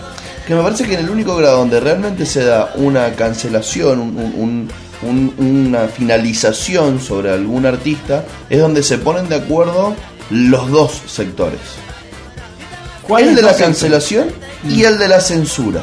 Sí. Si es se- solo uno de los dos, no tiene sentido y no llega a buen puerto. Por Puede- ejemplo, la puede piba eso. que hablamos abajo hace rato con el Maxi, que es la rapadita esta que rompió la foto del Papa. Cine. Sinead O'Connor. No la escucharon más, loco. ¿No? Porque la censuró la MTV, la censuraron la radio, la censuraron los medios. Pero. Y además la gente la canceló. Exacto. Y pero también hay un tema que es que Sinead O'Connor estaba sacando su segundo disco. Hay un hay una frase que me gusta mucho en inglés que dice too big to fall, Demasiado grande para acá. demasiado grande para caer. Digo, en, en la crisis del 2008 es la respuesta a esto. Es la- el ejemplo más grande de esto. Es como, bueno, cuando sos tan grande no te van a dejar caer y no te vas a caer. Y de hecho, frente a eso está el otro ejemplo de cancelación que es el de los Beatles. Me deja que diga un pequeño a poco con respecto a eso, porque si te caes vos, se caen muchas otras cosas. Claro. Entonces no te podés caer vos. Mira, a lo- los Beatles está esta famosa entrevista de John Lennon que dice, que en realidad no dice nosotros somos más grandes que Dios. Eh, después hay una, la, historia breve es que él le una entrevista en donde él habla de las religiones y dice que él entendía que el catolicismo tenía que modernizarse y que si no se modernizaba iba a perder cada día más fieles. Y en ese contexto dice, la prueba está en que hoy en día nosotros tenemos más seguidores que Jesús. Pero no diciéndolo como algo bueno, sino, mirá, loco, tienen que hacer algo porque claramente les está yendo mal. No puede ser, no puede ser que una banda de rock tenga más seguidores que Jesús. Esto en Inglaterra, que es donde se hacen estas declaraciones, pasó y se entendió porque además eh, Inglaterra en ese momento era un país donde se estaba discutiendo estos temas, esto es en la década de los 60, donde se estaba discutiendo estas cuestiones de la ortodoxia religiosa y qué sé yo. Cuando se traspola a Estados Unidos, que es un país mucho más conservador, Y con otra creencia religiosa, porque ellos son protestantes, no son, no y- son católicos. No, pero hay mucho católico. Eh, Y los la- ingleses son anglicanos, ¿no? y los ingleses son son anglicanos. anglicanos, es verdad. Eh, cuando se traspola eso a Estados Unidos, en Estados Unidos el titular es John Lennon dice nosotros somos más grandes que Dios. Than Jesus. Y frente a eso, hay una cancelación masiva de los Beatles, en la cual se le hacen lo mismo. Hay algunos lugares que dicen que no van a vender sus discos, hay quemas públicas de sus discos, se cancelan un montón de shows, eh, no lo- se prohíbe en muchos lugares que los pasen por radio. No es que no fue, no fue, no es que fue leve la cancelación de los Beatles. No, fue igual de mala que la de Sinead O'Connor. Censura, va. Es censura. va. Es una mezcla entre censura y cancelación. En este caso un poco De hecho, en los pocos lugares en los cuales los dejaron tocar, eh, era tanto el público adentro como la gente afuera puteando para que no toquen. Típico Eh, de Estados Unidos. típico de Estados Unidos, hasta apareció, re- re- reapareció el Ku Klux Klan, que salían, saliendo a defender que los Beatles eran una plaga y que qué sé yo. Eh, con sectores conservadores bardeando a los Beatles, sectores de un montón de lugares bardeando a los Beatles, y sin embargo acá estamos. Y seguimos creyendo que los Beatles son una banda originaria del rock mundial. Y Lennon la fajaba A la ex mujer, A la antes, de exmujer, Yoko. ¿no? Antes de Yoko, sí, sí, sí. A Yoko antes. A Yoko antes. Qué feo decir sos la mina que vino antes de Yoko Ono, no, nadie sabe quién es. Hasta saben cómo se llama el hijo, que es Jules, al que le dedicaron la canción Hey Jude, se la dedica a Paul McCartney. Es como que hasta sabemos eso, pero nadie sabe quién era la mujer anterior de John Lennon, ¿viste? Bueno, ¿y, y qué? ¿Por eso no tengo que escuchar a John Lennon? Dicen que era bastante muñeco. Yo estoy bastante. Estoy, estoy en esa tesitura. ¿Pero qué? ¿Entonces los Beatles son malos? Claro. Puede ser que seamos, por primera vez en, en- en muchos tópicos, medio tibios en este. Porque como no estamos dispuestos a dejar de consumir algo que nos gusta, no tomamos partido. Yo creo que es al Y le revés. estamos dando de comer. Porque Sí. ya está, John no se murió, no pasa nada. Pero si, che, no, ¿sabes qué? Voy a seguir yendo a ver a Justin Bieber. Que acá también lo quisieron cancelar porque cuando le tiraron una... ¿Se acuerdan cuando tiró una bandera argentina del público y él Sí, le prohibieron la entrada, de hecho. le han prohibido la entrada a Argentina? Me Creo que, muy bien. creo que Forever, porque el tipo agarró y como que barrió la bandera argentina con el, con el, con el pie del micrófono. ¿Te acordás de eso? Pasó hace como unos 10 Sí, años. sí, sí, sí. Y... ¿Ustedes saben de qué signo es Dustin? Dustin Ay, es de Pisces. Es de Pisces, es de Pisces, boludo. Yo, mira, yo quiero que quede claro, eh, si algo queremos dejar claro desde este espacio, es que Justin es de Pisces. Eh, eso es lo más importante. Eso Ese es el mensaje que queríamos dar hoy. Y todo se puede resumir en dos cosas. Siempre, Sí, siempre Justin, son dos. Pisces. Como dos. como Paul McCartney. Paul McCartney. Bueno, el punto es que yo... Malísimo, Sí, boludo. Era por un lugar re malo. Sí, sí, Pero sí. te reíste. Bueno, yo creo que no tenemos por qué dejar de consumir algo y que no, y que no es una postura tibia, es todo lo contrario. Creo que es más fácil, para todos nosotros sería más fácil decir, sí chicos, ¿saben qué? Consuman lo que quieran, cancelen lo que quieran, está todo bien. No, mentira, no está todo bien. Para mí la postura es, mira, no solo que está mal cancelar, para mí en muchos aspectos, pero en términos personales cada uno haga lo que quiera, pero es poco eficaz. Yo creo que va más de ese lado mi postura. Miren, no me importa si no te gusta o no o, no te gusta Michael Jackson o no querés consumirlo. Si va a llenar de plata igual. Si vos querés moralmente sentirte mejor por no consumirlo, me parece perfecto. Ahora sabe que se va a llenar de plata igual porque no depende de vos ni de tu grupúsculo de amigos que dejen de consumir a Michael Jackson, ni por tu com- pequeña comunidad en redes sociales que dejen de consumir a Michael Jackson o a quien sea, sino que se va a llenar de guita igual y que si en algún momento deja de ser útil, no va a depender de vos tampoco que lo cancelen. Los que pueden los que tienen el poder de cancelar o no o de censurar o no a alguien son discográficas, empresas multinacionales o Redes gobiernos. sociales. Las redes sociales están por pero no, no le importa a nadie las redes sociales. No, pero te digo, por ejemplo, de, de decir que los dueños de Twitter dicen, che, cada vez que salga esta palabra, ese tweet desaparece. El caso Trump. Digo, yo puedo no estar de acuerdo eh, políticamente con Trump, pero es otro caso de cancelación política. Es un tipo al cual le dijeron, no, mira, vamos a borrar tus posteos de Facebook. Exacto. Y eso lo dijo Facebook. Claro. No, es que lo- no es que, la- o sea, la gente estaba cruzadísima, del mismo modo como decía, había un montón de gente que no estaba cruzadísima con Trump, que le encantaba, pero ahí, que es el punto que decía el Luan, se hizo el sándwich entre que había gente queriendo cancelar, pero de arriba la institución Facebook dijo vamos a censurar. Y entre arriba y abajo lo aplastaron. Pero tienen que estar las dos cosas. Si no, no se puede. Sí, yo creo que, que es cierto, pero yo creo que por ahí, hoy en día, hacemos una sobrevaloración de nuestro poder como consumidores. Y eso, perdón, pero es un argumento extremadamente liberal. O sea, es un argumento que me puede decir eh, Javier y José Luis. ¿Ves por qué? A ver. Porque, mira, la verdad es que nosotros en términos individuales no somos agentes de cambio de nada. Es una postura liberal libertaria. De yo, frente a que yo dejo de consumir, por ejemplo, si yo no consumo tomate y yo eh, le digo a mis amigos que no consuman tomate, va a bajar el precio del tomate. No, no funciona así el mundo, capo. Existen formadores de precios, bla, bla, bla. No quiero ponerme a hablar de política, la puta madre. Pero ponemos lo mismo. Vamos a poner un ejemplo musical. Si yo dejo de comprar o de consumir X artista y se lo digo a mis amigos y a mi barrio y a mi provincia, no voy a generar un cambio en el precio ni el valor de ese artista. Bueno, depende de qué tan grande sea el artista. Hay artistas más chicos que, Que- sí son víctimas ese- de una cancelación y puedan lo que le pasó al, Sí. al batero de Perras on the Beach. De Perras Sí. on the- de- ¿Era de Perras o el de usted? Señálemelo. Uno de los dos. Eh, Eh, no son los mismos músicos prácticamente. es como Maramé y Rombay. Es como No Maramé y Rombay. los músicos, son hermanos los, eran hermanos los cantantes nada más. Pero mm, Son lo mismo. ahí sí, si te pegan una cancela un poquito más picante, quedás medio, medio garafo, boludo. Es que ese es un tema re importante lo que acabas de decir. Es que uno puede ejercer el poder de la cancelación solamente en personas que estén en un estrato similar al nuestro. Es decir, nosotros no podemos cancelar a Woody Allen, pero podemos cancelar a, a Perras on the Beach, porque lo tenemos cerca y porque su nivel de vinculación con la industria musical no es tan grande como el de Michael Jackson. Y aparte porque the Beach es una banda muy local. No se podría del mismo modo cancelar, ponele a Caramelo Santo que tiene seguidores en Latinoamérica, seguidores en Alemania. De hecho el club de fans de Caramelo Santo en Alemania tiene como 47 mil seguidores. Es rarísimo. Pero Perras on the Beach es algo, un fenómeno más local. ¿entendés? Yo creo que por ejemplo sería más fácil cancelar a un freestyler promedio, más chico, como no sé. Sub. Sub, por lo que sea, que cancelar a Woz, que ya es un fenómeno latinoamericano. ¿Descendió? Descendió Eh, sub, sub, sub descendió. sub descendió. ¿Cuánto descienden? ¿Uno?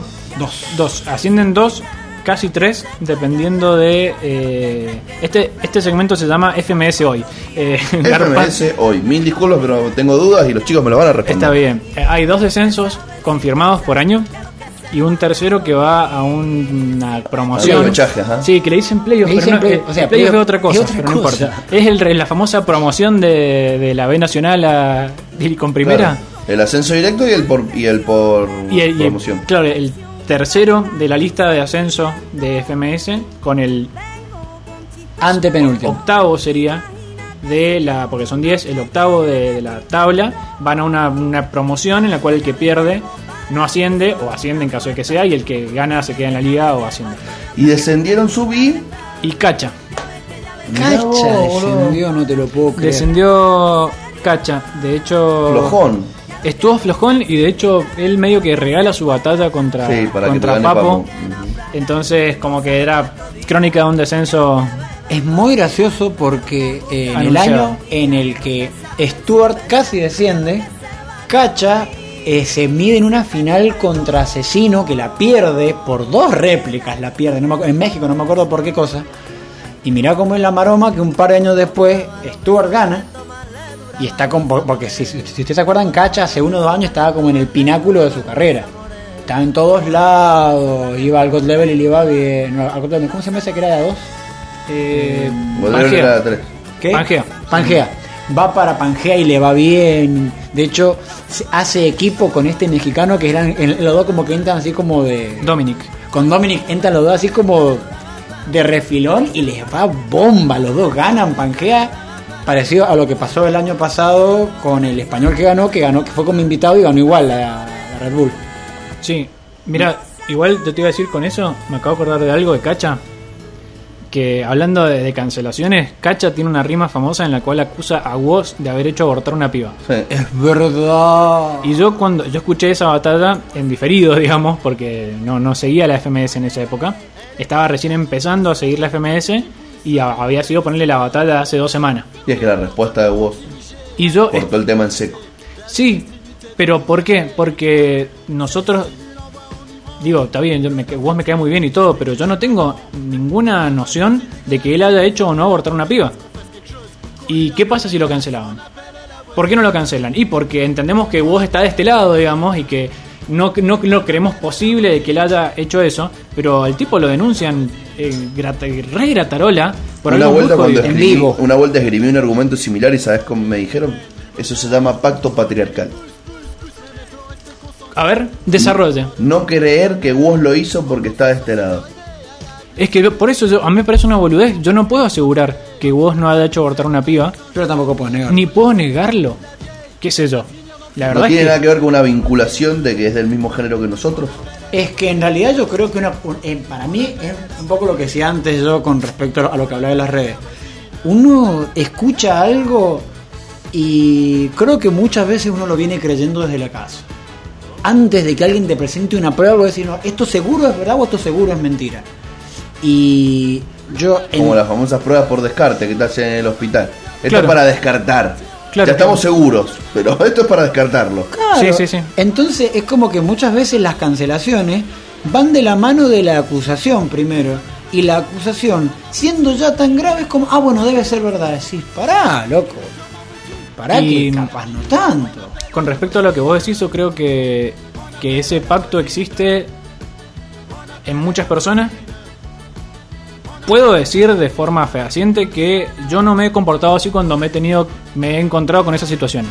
Pero entiendo que eso existe. No voy a decir el famoso ejemplo de no, como a mí no me ocurrió o como yo no existe. No, no, yo estoy seguro de que existe. Y de hecho existen un montón de aspectos en los cuales a uno por ahí le dicen, no, no es tan grave lo que hizo mi amigo. ¿Por qué? Porque es tu amigo. Porque si no fuese tu amigo, estaría saliendo a matarlo. Y de hecho, en muchos casos esto también es cierto. Si no fuese vago, uno como, como hombre, también uno hace como ahí, pero habría que ver si están así. Yo he visto mucho de eso. Trato de no actuar así. Quizás lo he hecho, no lo sé. Pero trato de no actuar así en los momentos en los cuales me han puesto en la espalda, en- con la- entre la espalda y la pared. De la espalda y la pared. Diría, sí, sí, sí. eh, de situaciones similares de ha sido no mirá loco no no voy a salir a defender a nadie ni a poner las manos en el fuego por gente que no que no creo Eh, ni creo que todos los ni creo que todos los que estén de mi lado sean buenos ni que todos los que estén del lado contrario sean malos yo creo que para empezar yo estoy lleno de defectos imagínate el que tengo al lado o imagínate que yo creo peor si yo creo que yo que me creo en algún aspecto moralmente superior estoy lleno de defectos imagínate el que creo peor entonces, y eso se aplica para todo. Digo, vos, no sé si hizo o no hizo, no me, no me importa. O le, importará a la piba y al, y al círculo de esta mina, no puedo salir a defender a gente que no conozco. Que también es un poco eso. Yo no puedo morir por gente que, ni partir una lanza por gente que no conozco y la cual no sé nada. Y que tu partida de lanza no les va a cambiar en absolutamente nada. Justamente por Ni eso. su situación personal, ni el juicio ajeno. Yo creo que. O sea, solo me salva moralmente. O sea, si yo fuese a hacer algo, si yo fuese a hacer algo por eso, joya. O sea, si podemos hacer que nuestra negativa o nuestro apoyo a una causa o a otra hace que se frene la violencia machista y la violencia simbólica, perfecto, vamos con eso. Sinceramente creo que no, no, no es, se trata de eso. No es que porque yo condene o no condene algo, se va a mover algo en el amperímetro mundial. Creo que yo no pongo las reglas del mundo. Yo no pongo la, ni, establezco los criterios con los cuales se rige el mundo. Puedo criticarlos y todo, pero que no tiene mucho sentido que yo salga a morir por gente que no conozco, ni a defender a gente que no conozco. Lo mejor es eso, decir, che, mirá, no sé qué hizo o no hizo vos. Me gusta su música. Después, que se manejen en los ámbitos judiciales y que se manejen donde tenga que manejarse, si esto es cierto. Ya está, más que eso uno no puede hacer. Y si fuese cierto, Y si fuese cierto, me- no me deja de gustar su música. Porque digo, si fuese cierto, no quita que tal letra pueda gustarme. Eh, que creo que hay una... por más hipócrita que pase a ser la misma. Obvio, porque la, la obra excede... Terminamos entrando en el tema al final, pero para mí la obra excede al artista. Y aparte Y que, que el es- ser humano es fruto de contradicciones permanentes. O sea, decir, él es hipo él, es lo mismo. O sea, esa. Pero además hay otra cosa, mira, perdón que te interrumpa. Perdón, sí, sí, no. Eh, que nosotros estamos acostumbrados a una estructura hollywoodense en la cual hay una relación directa entre el actor y el personaje. Es decir, todos los actores hacen más o menos personajes similares siempre. Digo, Darín, yo la, la otra nos estamos cagando de risa de che, y esta película es Darín haciendo de tal cosa. Es el personaje de Darín. El multiverso de Darín. El multiverso de Darín es Darín eh, abogado, Darín abogado Por, cagador. por eso nos sorprende tanto cuando un actor sale de eso, como por ejemplo Peter Lanzani, por, Por ejemplo, ejemplo, Franchella. Franchella. Franchella cuando hace con Florencia Lopilato. Con Florencia, ¿por qué dije Florencia? Por, con Ah, Luciano ¿ve? Lopilato. ¿Ve? ¿Ve? Cuando dice lo de mm, eh, Luciano Lopilato, que pasan de, de estar en casado con hijos como padre e hijo a hacer otra película en la cual son amantes. Es como, oh por Dios, y sí, son actores. Digo, Bruce Willis hace siempre películas similares. Y yo creo que si hacemos el ejercicio de imaginarnos a un actor en la vida real, che, ¿cómo será Bruce Willis? Y vos te medio te lo imaginabas como un tipo duro que se levanta y se, se prende un pucho. ¿Y por qué? Por lo que me muestra el cine, nada más. Que Entonces, te mira, se come una hamburguesa y dice, yippee motherfucker. Claro, y yo imagino que, que Morgan Freeman todo lo que hace debe ser medio épico porque es Morgan Freeman. Y quizás es gente que nada que ver. Ahora, estamos vivimos con esa estructura porque nosotros somos hijos de esa sociedad criada a base de Disney y Hollywood, en el cual nos enseñan a unificar de forma taxativa al artista o al actor con su obra. Tal personaje siempre va a hacer este papel y cuando no hace este papel es porque algo está muy mal si vemos lo- los actores más importantes, todos se han más o menos caracterizado, caracterizado perdón, por hacer un género o y hasta a veces un personaje. Adam Sandler hace de Adam Sandler. No hace otro personaje, es Adam Sandler en diferentes Justo te circunstancias. metiste en un terreno. Soy fan de Adam Sandler. Tiene un par de películas distintas. Por ejemplo, la de mm, MySpace. Sí, La de MySpace es bastante interesante el personaje de, de Adam Sandler, de un comediante frustrado, con cáncer, que no es, com- no es cómico, no es cómico en su vida personal, es un ojete, la que hace de... mm, que anda en el monopatín eléctrico por la ciudad, que le falleció la familia, Que esa no la he visto. es, una, es un drama muy buena de Para, Adam co- coincidamos que son todas posteriores.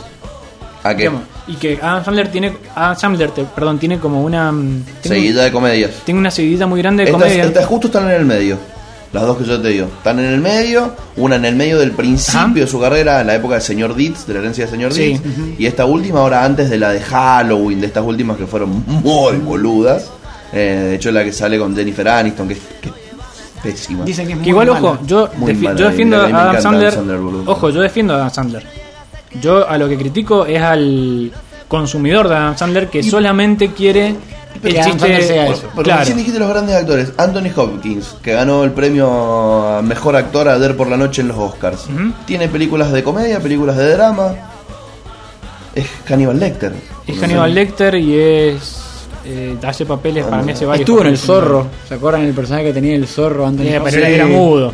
Era mudo, no cuenta. No, no, no era mudo. No era Bernardo, boludo. No era mudo. Ah, no era Bernardo. No, no era Bernardo. Ah, no, era el zorro viejo. Claro, era, Era el zorro viejo. No era Bernardo, el que entrena al zorro. Era, es el que entrena a los zorros. era, era como Diego de la Vega envejecido. Ro- Robert, Robert De Niro No, Robert De Niro hace de. tiene de todo. Pero Robert De Niro tiene de Jack todo. pero- Nicholson tiene de pero de- pará, pará, pará, Jack porque- Nicholson hizo eh, la película con Adam Sandler. Sí. Locos de ira. Lo- Locos de ira. Y, y el, eh, la del resplandor. ¿o no? Sí. Pero pará, porque ponele, vos nombraste a Robert De Niro. Robert De Niro en La familia de mi novia y en Toro Salvaje hace un papel similar. Vos decís, en una, en una película diametralmente opuesta de otro género, pero vos no te imaginás, y de hecho Robert De Niro tiene posteriormente, ya mucho más grande, películas, hay una que no me acuerdo el nombre, que la hace de... La que hace con Zac Efron. De mi abuelo. Que es el abuelo de Mi sí, el de mi abuelo es un Mi peligro. abuelo es un peligro, Pero buenísimo. volvemos a lo mismo, son películas muy posteriores. A mí hay una que me gusta mucho de, de Robert De Niro, que él hace de un capitán de un barco homosexual, que él esconde su homosexualidad. Y vos lo ves al tipo con un abanico, haciendo así, bueno, claramente este no es tu personaje, al cual me tenés acostumbrado, y en parte te gusta eso, de, che, mira, estás rompiendo con tu personaje. Pero asumimos que existe un personaje, asumimos que Robert De Niro es el tipo duro, que después puede hacer, mi abuelo es un peligro, y nos causa gracia en parte porque rompe con la visión que ya teníamos. ¿Cuál es la base del humor? Poner algo. en- Poner, exacto, ponerle algo en el lugar en donde no va. Entonces, hagamos que Robert De Niro actúe algo que no parezca Robert De Niresco. hagamos que Franchella haga drama. Pero nosotros entendemos que Franchella es esta figura humorística que hace Papá se ha vuelto loco. Y nos crían con esta idea de, mira, existe esto y esto va encaseta- encasetado acá y el personaje es esto. Que bueno, el, el vago te lo resumo hace un buen análisis del caso de Meg Ryan con eso. Que Meg Ryan era una mina que hacía un montón de papeles de, de Pixie Dream Girl, digamos, de, que es una categoría del cine de chica soñadora que, que hace que, que la persona que está al lado sea feliz y la completa como persona, fiel y enamorada y qué sé yo, y después cagó al marido con Russell Crowe. Y cuando cagó al marido con Russell Crowe la banearon de, de Hollywood. Porque hay una, tiene que haber una idea entre lo que hace el artista y lo que hace y las obras que hace. Entonces, como nos crían con esa idea, que después la pueden subvertir, por ejemplo, por supuesto la pueden subvertir, como decís vos. Después Robert De Niro hace Mi abuelo es un peligro. Pero nadie discute que Robert De Niro es este tipo duro, que hace Toro Salvaje o que hace de Hombres de Honor o hace ti- este tipo, ese tipo de película. Después podemos subvertir esa imagen y reírnos. Pero entendemos que Robert De Niro es esto. De hecho, yo no conozco a Robert De Niro y ponemos lo mismo. Me puedo imaginar a Robert De Niro comiendo un asado, teniendo ciertas actitudes, por todo lo que lo he visto hacer en el cine. Y eso lo podemos hacer con un montón de, de artistas. que Y lo puedo "Che, hacer con un montón de cosas. Obvio. A ver, Luan, te hago una pregunta sencilla. Yo te digo, águila, ¿cómo te la imaginas? Eh, un alfajor. No, el animal. Ah, con las alas abiertas. ¿De qué color?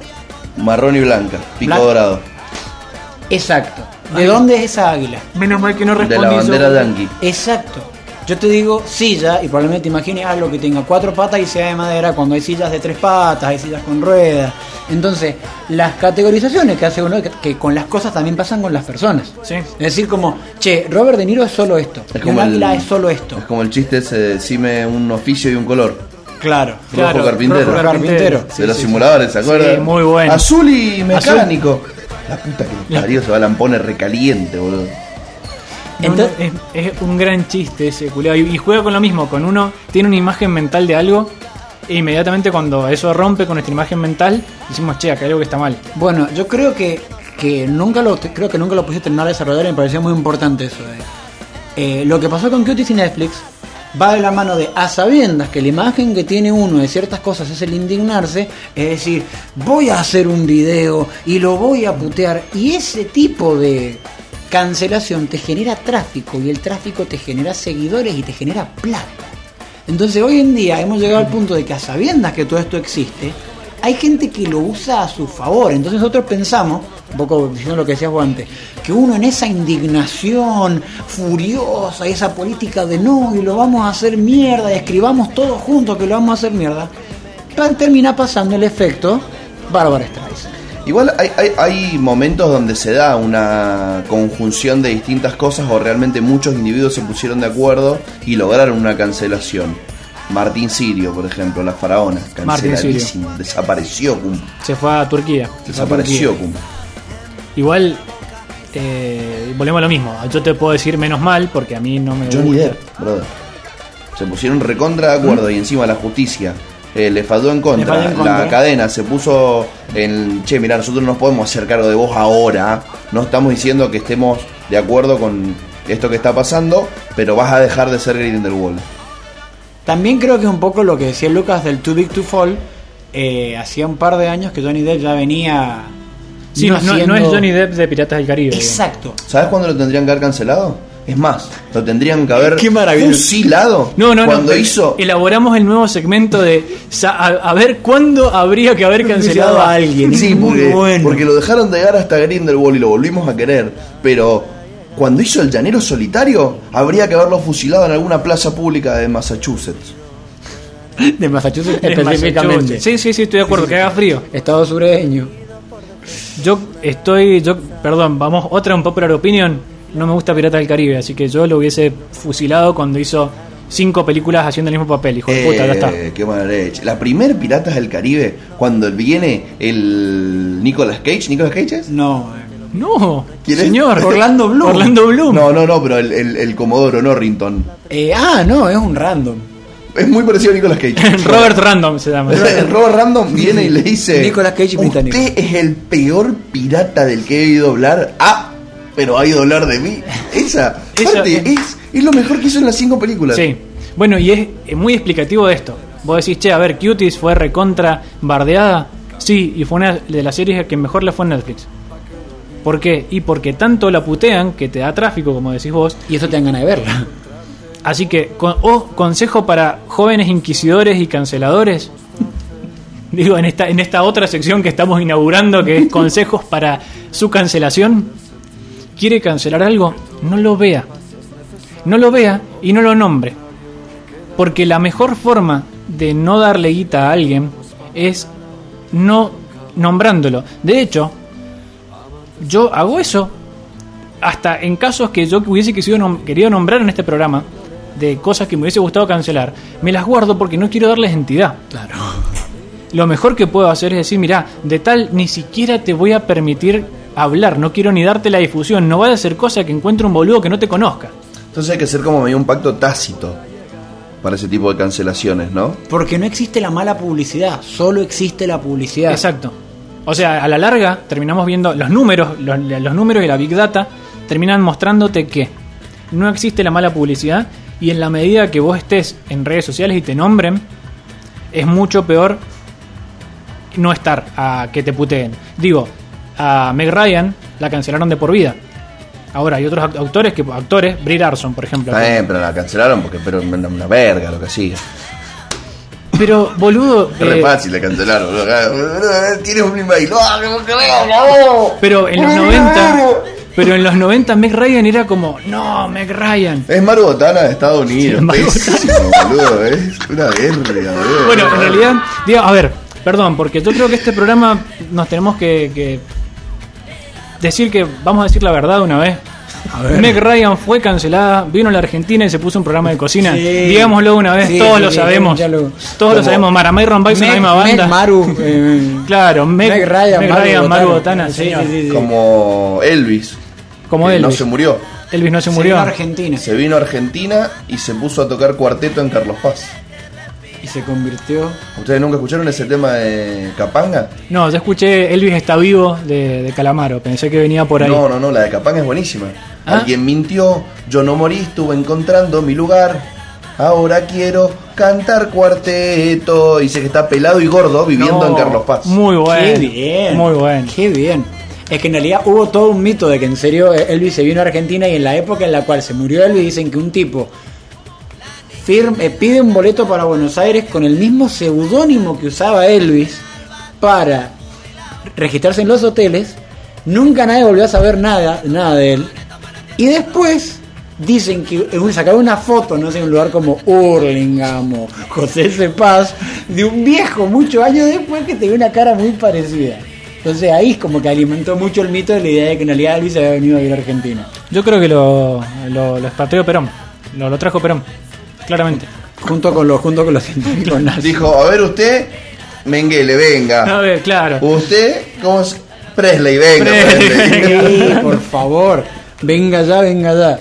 Sí, sí, sí, sí. sí Bueno, sí. que era, este, era el general, era un tipo que se anticipaba a esto, él sabía que la cancelación eh, no surtía efecto, entonces por eso se los trajo.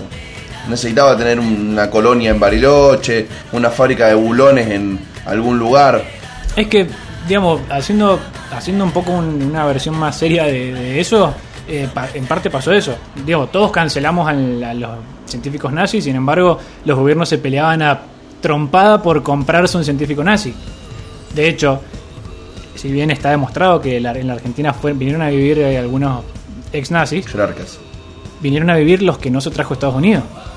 Sí, ¿de dónde Digo, te pensás la- que se y hizo la Rusia. NASA? y Rusia. Digamos, lo que hicieron fue, a ver, las mentes de alemana, bueno, Estados Unidos y Rusia se las dividieron y por ahí algunas se fueron a algún otro país, pero se peleaban a piñas por, che, loco, tráeme al, al chaboncito este que está haciendo experimentos genéticos porque lo que sabe este pibe es una monstruosidad. Ahora, para afuera se vendió toda esta idea moral de no, que mirá, que se fueron los nazis, que se los trajeron a la Argentina. Sí, los que no fueron a Estados Unidos. Existen dentro de, todo tipo de, de cancelación, porque esto también es una idea de cancelación de, no, voy a cancelar a X gobierno o a X no, porque tenía científicos nazis.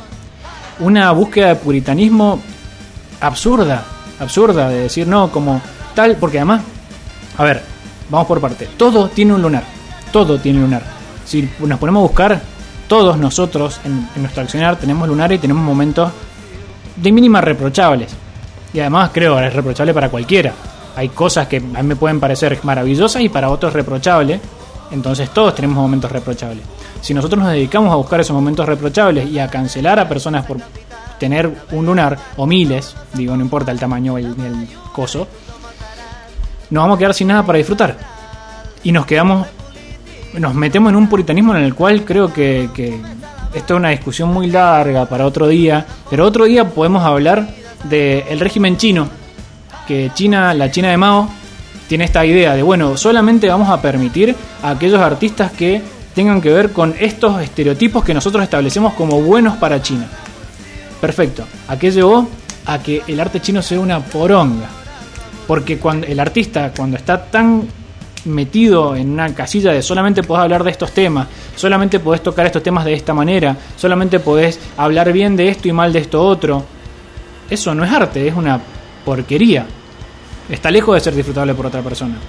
Y además el arte creo que la idea es que se puede hablar de lo que sea, si no es censura. Y aparte, tanto que se la, tanto que se habló del oscurantismo medieval, de que no se permitió el desarrollo de la ciencia, no sé por qué, porque todo lo que no estuviera en consonancia con, ni siquiera con Dios, con la idea de Dios que tenía la Iglesia Católica, Y con el dogma. igual el dogma, no debía existir. Y después vino el Renacimiento y dijo, no, pero a base de decir, todos los que pensaban esto eran unos retardatarios, infelices, que destruyeron el conocimiento humano. Durante, y de hecho, a la iglesia se la putea muchísimo por eso, con razón. Y la pregunta es, ¿queremos nosotros convertirnos en eso? queremos nosotros convertirnos en una persona que termina siendo retardataria para el desarrollo de las cosas. Porque si vos le pones permanentemente el coto al otro, no es decirle, ah, entonces está todo bien y que haga lo que quiera. No. Pero permitirle que por lo menos desarrolle su arte. Me parece que en ese sentido, eh, quería, Solamente- quería decir una cosita más. Solamente en ese rubro lo podemos permitir, creo. Me- En el arte. El arte sí. Mira, yo quería decir solamente una cosita más. ¿Vieron todo acá que hemos estado alguna vez en política? Hemos escuchado la frase, no, yo creo que todos los gobiernos tienen algo bueno y algo malo. Y Roba pero hace. roba pero hace. Y yo te diría, todo tiene algo bueno y malo. Lo que importa es con qué te quedás. Claro. Eso es la, o sea, ¿en qué te en, en qué te habla vos como persona? No, si escuchás Mike, ah, pero es violador, ah, pero eso beat. Bueno, fíjate con qué te quedás, hermano. Y Todos creo- tenemos y, eso. y ese juicio es personal. Exacto. O sea, el decidir si yo prefiero Beat It o prefiero, no sé, una- un tema de Michael Jackson y lo puedo disfrutar igual, pese a estas, estas acusaciones de, de violación, es una discusión personal. O puede no gustarte Michael Jackson y punto, digo, esa idea de, no, vos te tiene que gustar A o te tiene que gustar B, creo que lleva a la falta de pluralidad en la opinión. Y no te tiene que gustar por tal cosa. Che, capaz no me gusta por lo que hace. No me gusta, no me gusta Michael Jackson por cómo canta. No me gusta porque era negro y se hizo blanco. Le Bueno, válido también. Le dio vitiligo. Le dio vitiligo. Le dio vitiligo. No, no, no lo hizo de mal tipo.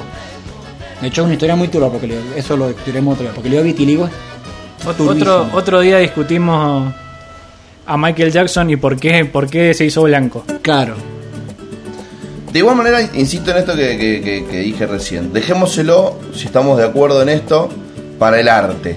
El tema de la ambigüedad de la cancelación. En otros ámbitos, creo que sí es necesario y, y hay que luchar por eso. Por ejemplo, ahora, ¿viste el programa que intenta no ser político pero lo termina siendo? Bueno, siempre te- creo que es culpa nuestra, tuya y mía, Lucas. Sí, no, no sí, del claramente. No, Maxi hace esfuerzos Sobrehumano. sobrehumanos para sostener la parte musical del programa mientras dos boludos tratan de hablar de política. Vanos, Iba vanos esfuerzos. Si un, quieren. un paralelismo con lo que está pasando con la derecha y los neonazis en Europa. Eso sí hay que cancelarlos urgentemente. Es que yo, yo- es que mira, yo ahí no estoy de acuerdo, pero te explico por qué. Antes, antes de que salgan hordas de neonazis a, a apoyarme, no, no los banco, muchachos. Mira, en la medida que nosotros. Es más, yo creo que a esa gente no hay que ignorarla. Lo que hay que hacer es explicar por qué no estamos de acuerdo con esta gente. No, no, no dije que hay que ignorarlos, dije que no hay que tolerarlos. Y es que es difícil eso, porque. No Yo hay creo que que. tolerar la intolerancia. Claro, eso es el tema. Es como seamos tolerantes excepto con la intolerancia, pero eso es una forma de intolerancia. Es una intolerancia permitida, si querés. Pero, y es, un gris muy grande, creo yo. Yo creo que hay que dejarlo. Que, mira, que se presenten elecciones. Perfecto, se presenten elecciones. Pero déjame todos los días explicar por qué estos tipos son una mierda. Yo los dejo que sean libres, que hablen con gente, que estén en los medios de comunicación si quieren estarlo, si encuentran a alguien que, que, que banque eso dentro del sector privado. Ahora, como Estado, vos pagá a alguien para dar un mensaje de, che, mirá, loco, no tenemos que ser tolerantes y no tenemos que eh, tener en cuenta a ningún régimen que plantee el odio como mecanismo de eh, exposición política o como de desarrollo político. Pero eso lo tenés que hacer desde el Estado, creo yo. Yo haría una votación a mano alzada y diría, che, bueno, ¿quiénes quieren votar por Vox? Yo, y lo mato. Contrato francotirador y lo fusilo de arriba. Y pero ¿y si mañana ganan ellos? Y no, si le mataba a los votantes, pierdo. Es que justamente el tema es que en algún Es que momento. a, a la larga, a la larga toda la siempre se vuelta la tortilla. En algún momento en Argentina pasó lo opuesto y se perseguían peronistas. Y en ese momento no estábamos de acuerdo con que ha- había que matar a la oposición de, lo que considerábamos correcto. Y esos tipos lo consi- O sea, yo siempre digo, esa gente que uno piensa que es mala, no es mala, no es como, como decimos, no se levantan así siendo el Grinch queriéndose robar la Navidad. Ay, qué malo que soy. No, mirá, Martínez Dios pensaba que la economía era tal cosa, Videla pensaba que era tal otra. Entonces ellos pensaban que había que defenderlo a los tiros. Y es terrible. ¡Qué Es- buen gris! vos! Es que- es que, a ver. Martínez- de no era malo. vos. Es que, a ver, es que. Eh, no, es que pará, no es, yo estoy parcialmente de acuerdo con Déjame, eso. déjame- ¿puedo, puedo terminar con la idea? Sí, pero aclará eso porque. Claro, o sea, es que en realidad Ac- aclará eso porque te metiste en un embrollo. es que ahí está el tema. para nosotros, que básicamente vivimos del trabajo, me parece Estado, que venga un tipo a defender la supremacía de las multinacionales en el mundo y que crea- que quiera que Argentina sea solamente un paraíso fiscal para mover guita, y no, no está de acuerdo con nosotros. Y Para no- nosotros sí es malo. Para nosotros sí es malo. Ahora, cuando empezamos con esa discusión general, que repito, y me encanta esta comparación para pegarle a cierta gente, comparación que hacía la Iglesia Católica de Martínez de Oz es universalmente malo. Empezamos con los universales categóricos, de este es universalmente malo para todos, universalmente bueno para todos. Ahí no se está discutiendo nada. Entonces ahí, un día te pasa que como no estás discutiendo nada, te ganan las elecciones un tipo que hace el pelotudo. De Narváez, así. De. Narváez, bailando, Macri. De Narváez, de Narváez es, mar- es narco. O sea, todos sabemos que es colombiano y narco. Y ganó una elección. Por ¿Todos eso, sabemos eso? no sé si todo. ¿No, solamente sé era si- dueño de casa tía y, y muy, tenía mucho dinero por eso? No, señor. No, Justamente, no, tiene, tiene vinculaciones probadas con el narcotráfico. El, el amigo de Narváez. justamente a mí lo que más me preocupa de estas cosas es que se condena a las cosas en general y no se sabe ya ni por qué. Y como no se sabe por qué, viene otro muñeco con otra cara, pero con los mismos conceptos y te la ponen. Igual yo creo que, eh, a ver si, ahora no me puedo acordar el número, lo estaba tratando de acordarme, pero el decreto de- del gobierno militar que prohíbe todo lo que tenga que ver con el peronismo y, y nombrar, cantar la marcha y qué sé yo, eh, para mí eso es una brújula. Yo quiero estar en el lado opuesto a eso. Para mí una persona que hace eso es mala, desde mi punto de vista. Entonces yo no quiero hacer eso, no quiero convertirme, incluso con buenas intenciones y en pos de eh, generar un mundo mejor, eh, en alguien que diga, no, de esto no se va a hablar. No, de, no, no, no, vamos, no vamos a nombrar el nombre que sea a los neonazis o al Partido Libertario o al Cambiemos. No, a ver, nombrémoslo y digamos por qué creemos que son una mierda. Y hagamos ese ejercicio de explicar por qué creemos que son una mierda y por qué creemos que cualquier cosa que puedan hacer para nuestro país va a ser empobrecedor, retardatario y que nos va a llevar a la miseria. Está bien, perfecto. Pero en la medida que los ignorás o que vos, y que incluso que los perseguís, digo, hay una- un ejemplo histórico que es la, ley seca en Norteamérica que explica cómo, y que es el mismo ejemplo que se utiliza para explicar por qué habría que, legalizar el consumo de algunos estupefacientes. Toda forma de prohibición a la larga a lo único que conlleva es al aumento del consumo de. Si nosotros salimos a, prohibir una ideología, a la larga lo único que vamos a estar haciendo es que se aumente de forma quizás escondida y qué sé yo, pero que se aumente el consumo de esta ideología. Solamente porque no se puede. Solamente porque no se puede y porque lo prohibido es tentador, diría Fernando Ruiz Díaz.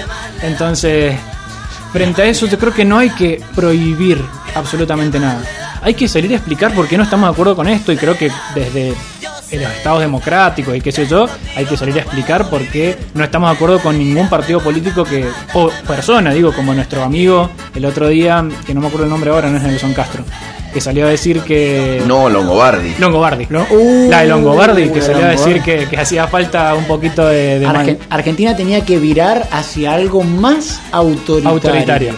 O sea, ese tipo de opiniones no hay que censurarlas, no hay que decirles, no señor, cállese, porque eso es darle la razón, eso es ser un régimen autoritario. Claro. Es, hay que, para mí al menos, hay que decirle, no señor Longobardi, usted es un gorila y un bruto de mierda. Porque, y lo que estoy, y lo que se está pidiendo es esto, con lo cual no estamos de acuerdo. En la medida que vos lo negas, o que lo perseguís y le decís, no, te vamos a censurar y no vas a estar, terminás dándole oyente. Digo, si hubiese salido Alberto a decirle, no, lo, vamos a cancelar a Longobardi, el quilombo que se hubiese armado. Imagínate que hubiese salido alguien a decir, no, miren, a partir de ahora, por lo que dijo Longobardi, no va a tener más aire televisivo. Lo- claro, le Y vamos si a lo matás, lo haces un mártir. Exacto. Entonces, Perdón, perdón, se me tragó un Nisman. calentá que ahora jugás, le diría a TN. Voy al baño un ratito y vengo. Sí, olvidate. Pero es que sí, boludo, hay gente que si vos la, la, la matás, digo, ya sea físicamente o la sacás de los medios, lo convertís en un mártir. El Presto hizo lo mismo. Al Presto, no me acuerdo de dónde, lo echaron. Y el tipo hizo una campaña de censura de que Cristina en persona lo estaba censurando. Y le terminó dando un montón de rédito. Si es un canal de YouTube que se llenó de gente. Y se llenó de gente en base a que, no sé, suponete que iba a dar una clase en un lugar y lo putearon y lo sacaron. Y en base a eso el tipo hizo una carrera enorme en YouTube. Y ha pasado con un montón de personas que, de hecho, siempre terminamos puteando a los teletubbies y los libertarios. Pero los libertarios en parte están creciendo en algunos sectores de la juventud con esta idea de está prohibido lo que nosotros estamos diciendo. Somos revolucionarios. Somos revolucionarios y no quieren que sepas la famosa, te vamos a decir lo que no quieren que sepas. Entonces, creo que la forma de combatir eso es decir, no, mira, si queremos que lo sepas, queremos que sepas porque esto es una mierda, justamente. Si nosotros te negamos el conocimiento, lo que estamos haciendo es darte, darle prensa a estos tipos a la en última instancia. Entonces, lejos de salir a cancelar a estas personas, no, no las cancelemos. Expliquemos por qué son malos, expliquemos por qué no estamos de acuerdo, expliquemos por qué creemos que es una actitud mucho más difícil, porque es más fácil decir, che, loco, cancelémoslo, no le hablemos más. Es mucho más difícil y es un laburo cotidiano, pero bueno, la vida es difícil, muchachos. Y me, me permiten una última... Onda, che, lo que hizo Michael Jackson está mal. Y, y lo explicás. Muy buen músico. Exacto, y lo explicás. Porque lo otro que... te- Por ejemplo, yo puedo Con Jauría. decir Con Jauría. que a mí me gustaba mucho como odontólogo el doctor Barreda, Por ejemplo. ¿no?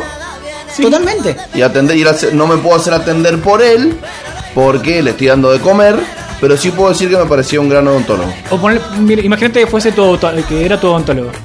¿Qué pasa? Digo, pasa con gente que te dice, no, yo lo conocía en persona. Sí, capo, una cosa no quita la otra. Claro. Es verdad, el famoso, va, si yo lo conozco, es re bueno. Es re bueno. tiene que ver? Sí, Claro. seguramente, quizás con vos es re bueno, no quita lo otro. Digo, el, el- el ejemplo que hemos usado varias veces de gente que, che, mirá, quizás este tipo es una mierda. Bueno, a mí no, no me cagó. Bueno, no quita que sea un cagador. Claro. Y no quita incluso que yo pueda generarle algún tipo de, de disgusto o pueda no querer juntarme con esta persona porque es un cagador. Y capaz un buen tipo con vos. Pero conmigo tengo, cagador con claro, pero conmigo, digamos, no les obliga, tengo que decir, mirá, conmigo no fue esto. Después quizás lo fue, perfecto. Pero volvemos, digamos, volvemos al mismo, una, a esa parte es personal.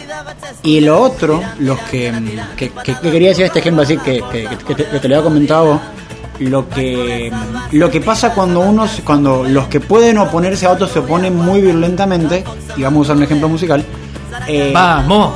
dicen, ¿vieron, vieron que yo trato de virajear para el lado de... em,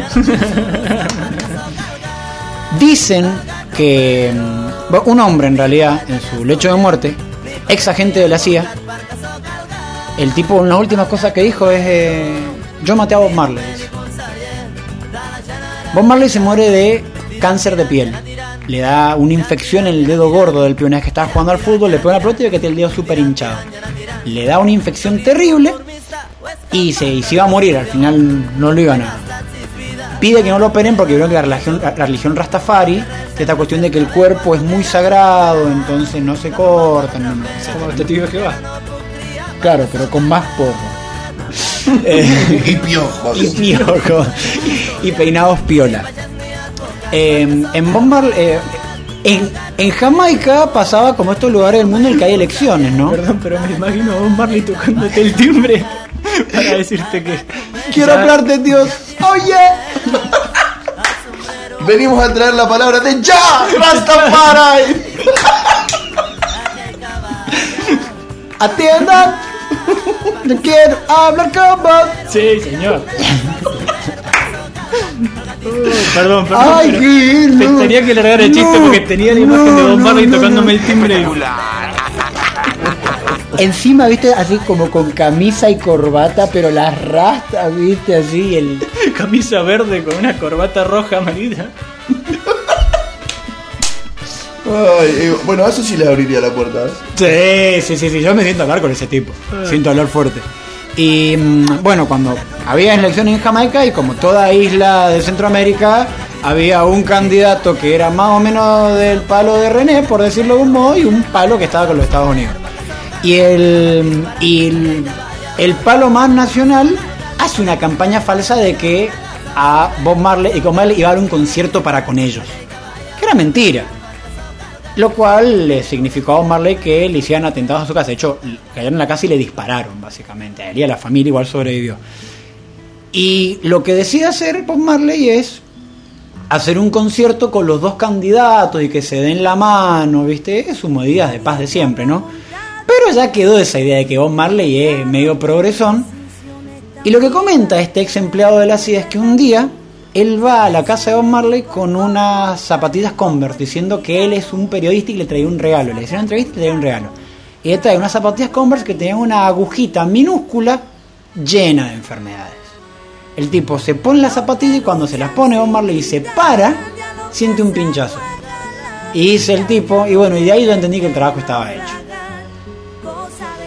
Entonces, eso esto, esto obviamente es incomprobable, Sí, justamente. anda, anda, chequealo. Anda, chequealo. La concha de tu hermano. Igual, Pero- en, en pos de eso, lean Confesiones de un, gas- de un gángster económico, que es un ex agente de la CIA, que escribe sobre un montón de cosas que hace la CIA, y ves que si no hace eso, pega en el palo, y el tipo diciendo, miren, si nosotros nos mandan a tal lado a hacer esto, a tal lado a hacer esto, a tal lado a hacer esto. Bien, el tipo, si, si para, para esa gente que dice, no, no, que qué se va a meter la CIA en Latinoamérica, lean ese librito. Y justamente un poco lo que decía el, el, el Luca antes, yo quiero estar en la vereda opuesta de esos tipos. Yo no me quiero parecer a alguien que quiere matar a sus enemigos. No estoy, no estoy de acuerdo, como, como, como decíamos, creo que es mejor tratar de, justamente para evitar la cancelación, construir el diálogo y decir, che, me parece que no tenés razón vos. Si los mato no les puedo ganar elecciones, y es hermoso ganar las elecciones. Claro. Y en ese sentido creo que sí es cierto una cosa que vos decís, que es que a los Porque por músicos... eso también perdemos elecciones, porque los dejamos vivos. Yo creo que porque... no vivos, vi- vivos. no- Sí, sí, no- entiendo, No, Sí, entiendo. sí, sí, sí. Lo No, dejamos sí, sí. hablar. Lo dejamos hablar y no les decimos nada muchas veces. O no salimos a explicar otra Yo creo cosa. que el punto es ese, no los solamente... dejamos ir puerta por puerta tocando timbre. Sí, y no vamos nosotros. Y no vamos Y nosotros. cuando vamos nosotros lo hacemos tarde, mal y respondiendo a argumentos de hace cinco meses. Que eso también pasa. Y, o puteándonos entre nosotros. Por ahí salimos a. sale el compañero Moreno a decir, no, que yo me voy al peronismo porque tal cosa. Es como, señor, cállese, estamos tratando de sobrevivir una pandemia. Después discutimos si las 20 verdades o si la, lo que sea, ya está. Entonces, ¿usted quiere ganar elecciones? ¿Usted quiere que la gente escuche más Queen que el Duque? Explique. ¿no? No putee. Explique. Porque, porque usted lo contrario, digo, si usted quiere escuchar más a Duki que, que Queen, explique por qué le parece eso bueno y discutamos. Si, digo, la idea de la pluralidad de voces y qué sé yo, es algo que charlamos también el otro día, solo se puede buscar esa idea de pluralidad cuando charlamos con el que no opina como nosotros. Es fácil tener un pro- el, el programa, eh, todos estamos de acuerdo.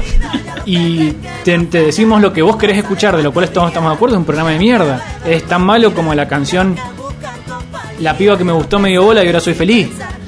A nosotros nos gusta, digamos, la canción divertida es la que dice mi novia me dejó y ahora no sé qué hacer. Esa es la que te transmite algo. La, lo otro no transmite una mierda. Porque es más difícil empatizar. Porque el mundo es conflicto. Porque el mundo es conflicto. Y el arte es conflicto y la vida es conflicto. Entonces, la idea de, bueno, vamos a. que eso lo podemos discutir otro día. Pero vamos a establecer un espacio seguro en el cual solamente, digamos, no hablemos de todo esto. No ayuda a nada, solo a sentirnos bien un rato nosotros. Que está bien, digo, en términos de que por ahí cuando te juntás con tus amigos no te pones a, che, bueno, a ver, vamos a invitar a, a José Luis a que venga al asado porque tenemos que tener todas las voces. Entonces, como en este asado tenemos que tener todas las voces, vamos a invitar a José Luis a que venga y nos dé una charla. No, a la pija, quiero comerme un asado. Ahora, transpolar eso a toda la sociedad, pensar que vivís en un asado de 47 Claro. millones de habitantes o de 6 mil millones y medio de habitantes es una huevada. Entonces sí, mira, con, conflictuemos como personas maduras. Discutamos lo que pasa. En ese sentido creo creo que estoy de acuerdo con vos. Hay personas a las que hay que pedirles, a los gobernantes, a los dirigentes, hay que pedirles, sí, que tengan una vida bastante más prolija y pareja, Sí, totalmente. y aún así, de vuelta, no lo condenés a, a Macri por A o, o Otadio, condenalo porque le perdonó la deuda al padre y son 30 mil millones de pesos que no tiene la Argentina. Porque también la puteada personal tampoco es hablar de política. Ay, viste que a Macri se le cayó una bandera en la cabeza y que me calienta, ¿entendés? Ay, habló en Cámara de Diputados y, y le dio besos a la misma página.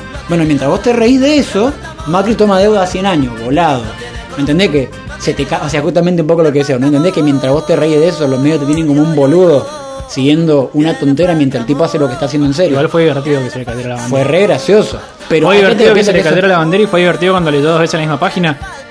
Es divertido, digamos, también un poquito de. Sí, obvio. Eso, eso no es hablar de política. Ah, no, bueno, Pero, sí, eso pero eso es gracioso. Claro, dejémoslo para el podcast de Lackerman eso. Claro, Claro. claro, claro. El día, pero, a ver, hacemos comedia, bueno, perfecto. Digamos, yo creo, no, no vamos a juntar un voto ni a convencer a nadie porque a Macri se le cae una bandera. A menos que sea alguien con un pedo místico muy grande. Que no sé si estoy tan seguro de que reconvencer a esa gente. Como, ha visto, señor, que ha caído una bandera sobre nuestro presidente. Eso No. significa que la madre patria no lo aprueba. No. Y aparte te Uh, ¿sabes la cantidad de rusos que te votarían con ese discurso? Viste que son re de la madre ru- patria rusa. Mate, mate, mate raya.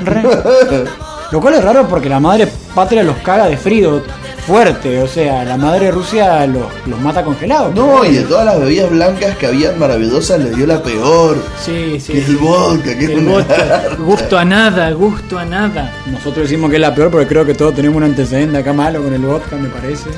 Eh, No, me me he ido peor con otras, pero más nobles. ¿Cómo que? A ver. Con el ron, por ejemplo. El ron me parece una bebida catastrófica. Me hace muy mal, me, me la acuerdo, hoy es lunes de ahí, me la acuerdo el lunes y ya me duele. Me duele el fin de semana pasado. Mi hígado se anticipa. Hoy anoche me acosté fusilado. Yo tengo ese problema con el freezer. Yo no puedo ver una botella de freezer. No puedo ver una botella de No freezer. deberías poder verla. Sí, no, no, no, no, no, veo de lejos una botella de freezer y es como, no, no, no de nuevo. No la puedes ver porque la tomé No te de deja nuevo, ciego. decía. ¿sacás? No de nuevo. No de nuevo. No, no de nuevo, decía. Qué bebida del demonio. Me voy a ir con un tema, si les parece correcto. Sí, sí, promocionenos, freezer. Si nos está escuchando, Me voy a ir con. Qué lindo es tomarse un frisé azul de. Eh, imaginá. Debe existir ese tema, lo vamos a buscar en YouTube después. Sí, Pero nos vamos a ir con un tema. Brasilero. Es todo lo que voy a decir. Caipiriña. Ustedes imagínenselo y les prometo que lo que va a sonar no es lo que se están imaginando. Muchas gracias, amigos míos, por acompañarnos en este maravilloso lunes. Nos vemos el lunes próximo para hablar de alguna otra cosa. Alguna otra si es que no nos cancelaron antes. gracias por no cancelarnos antemano. Vamos a tratar de hablar de música, lo Si alguien ve este programa dentro de muchos años y nos cancelaron, pedimos disculpas. Hasta la próxima. Gracias por escuchar este programa, este podcast, lo que sea que somos, que es el monstruo de las mañanas con los miradas.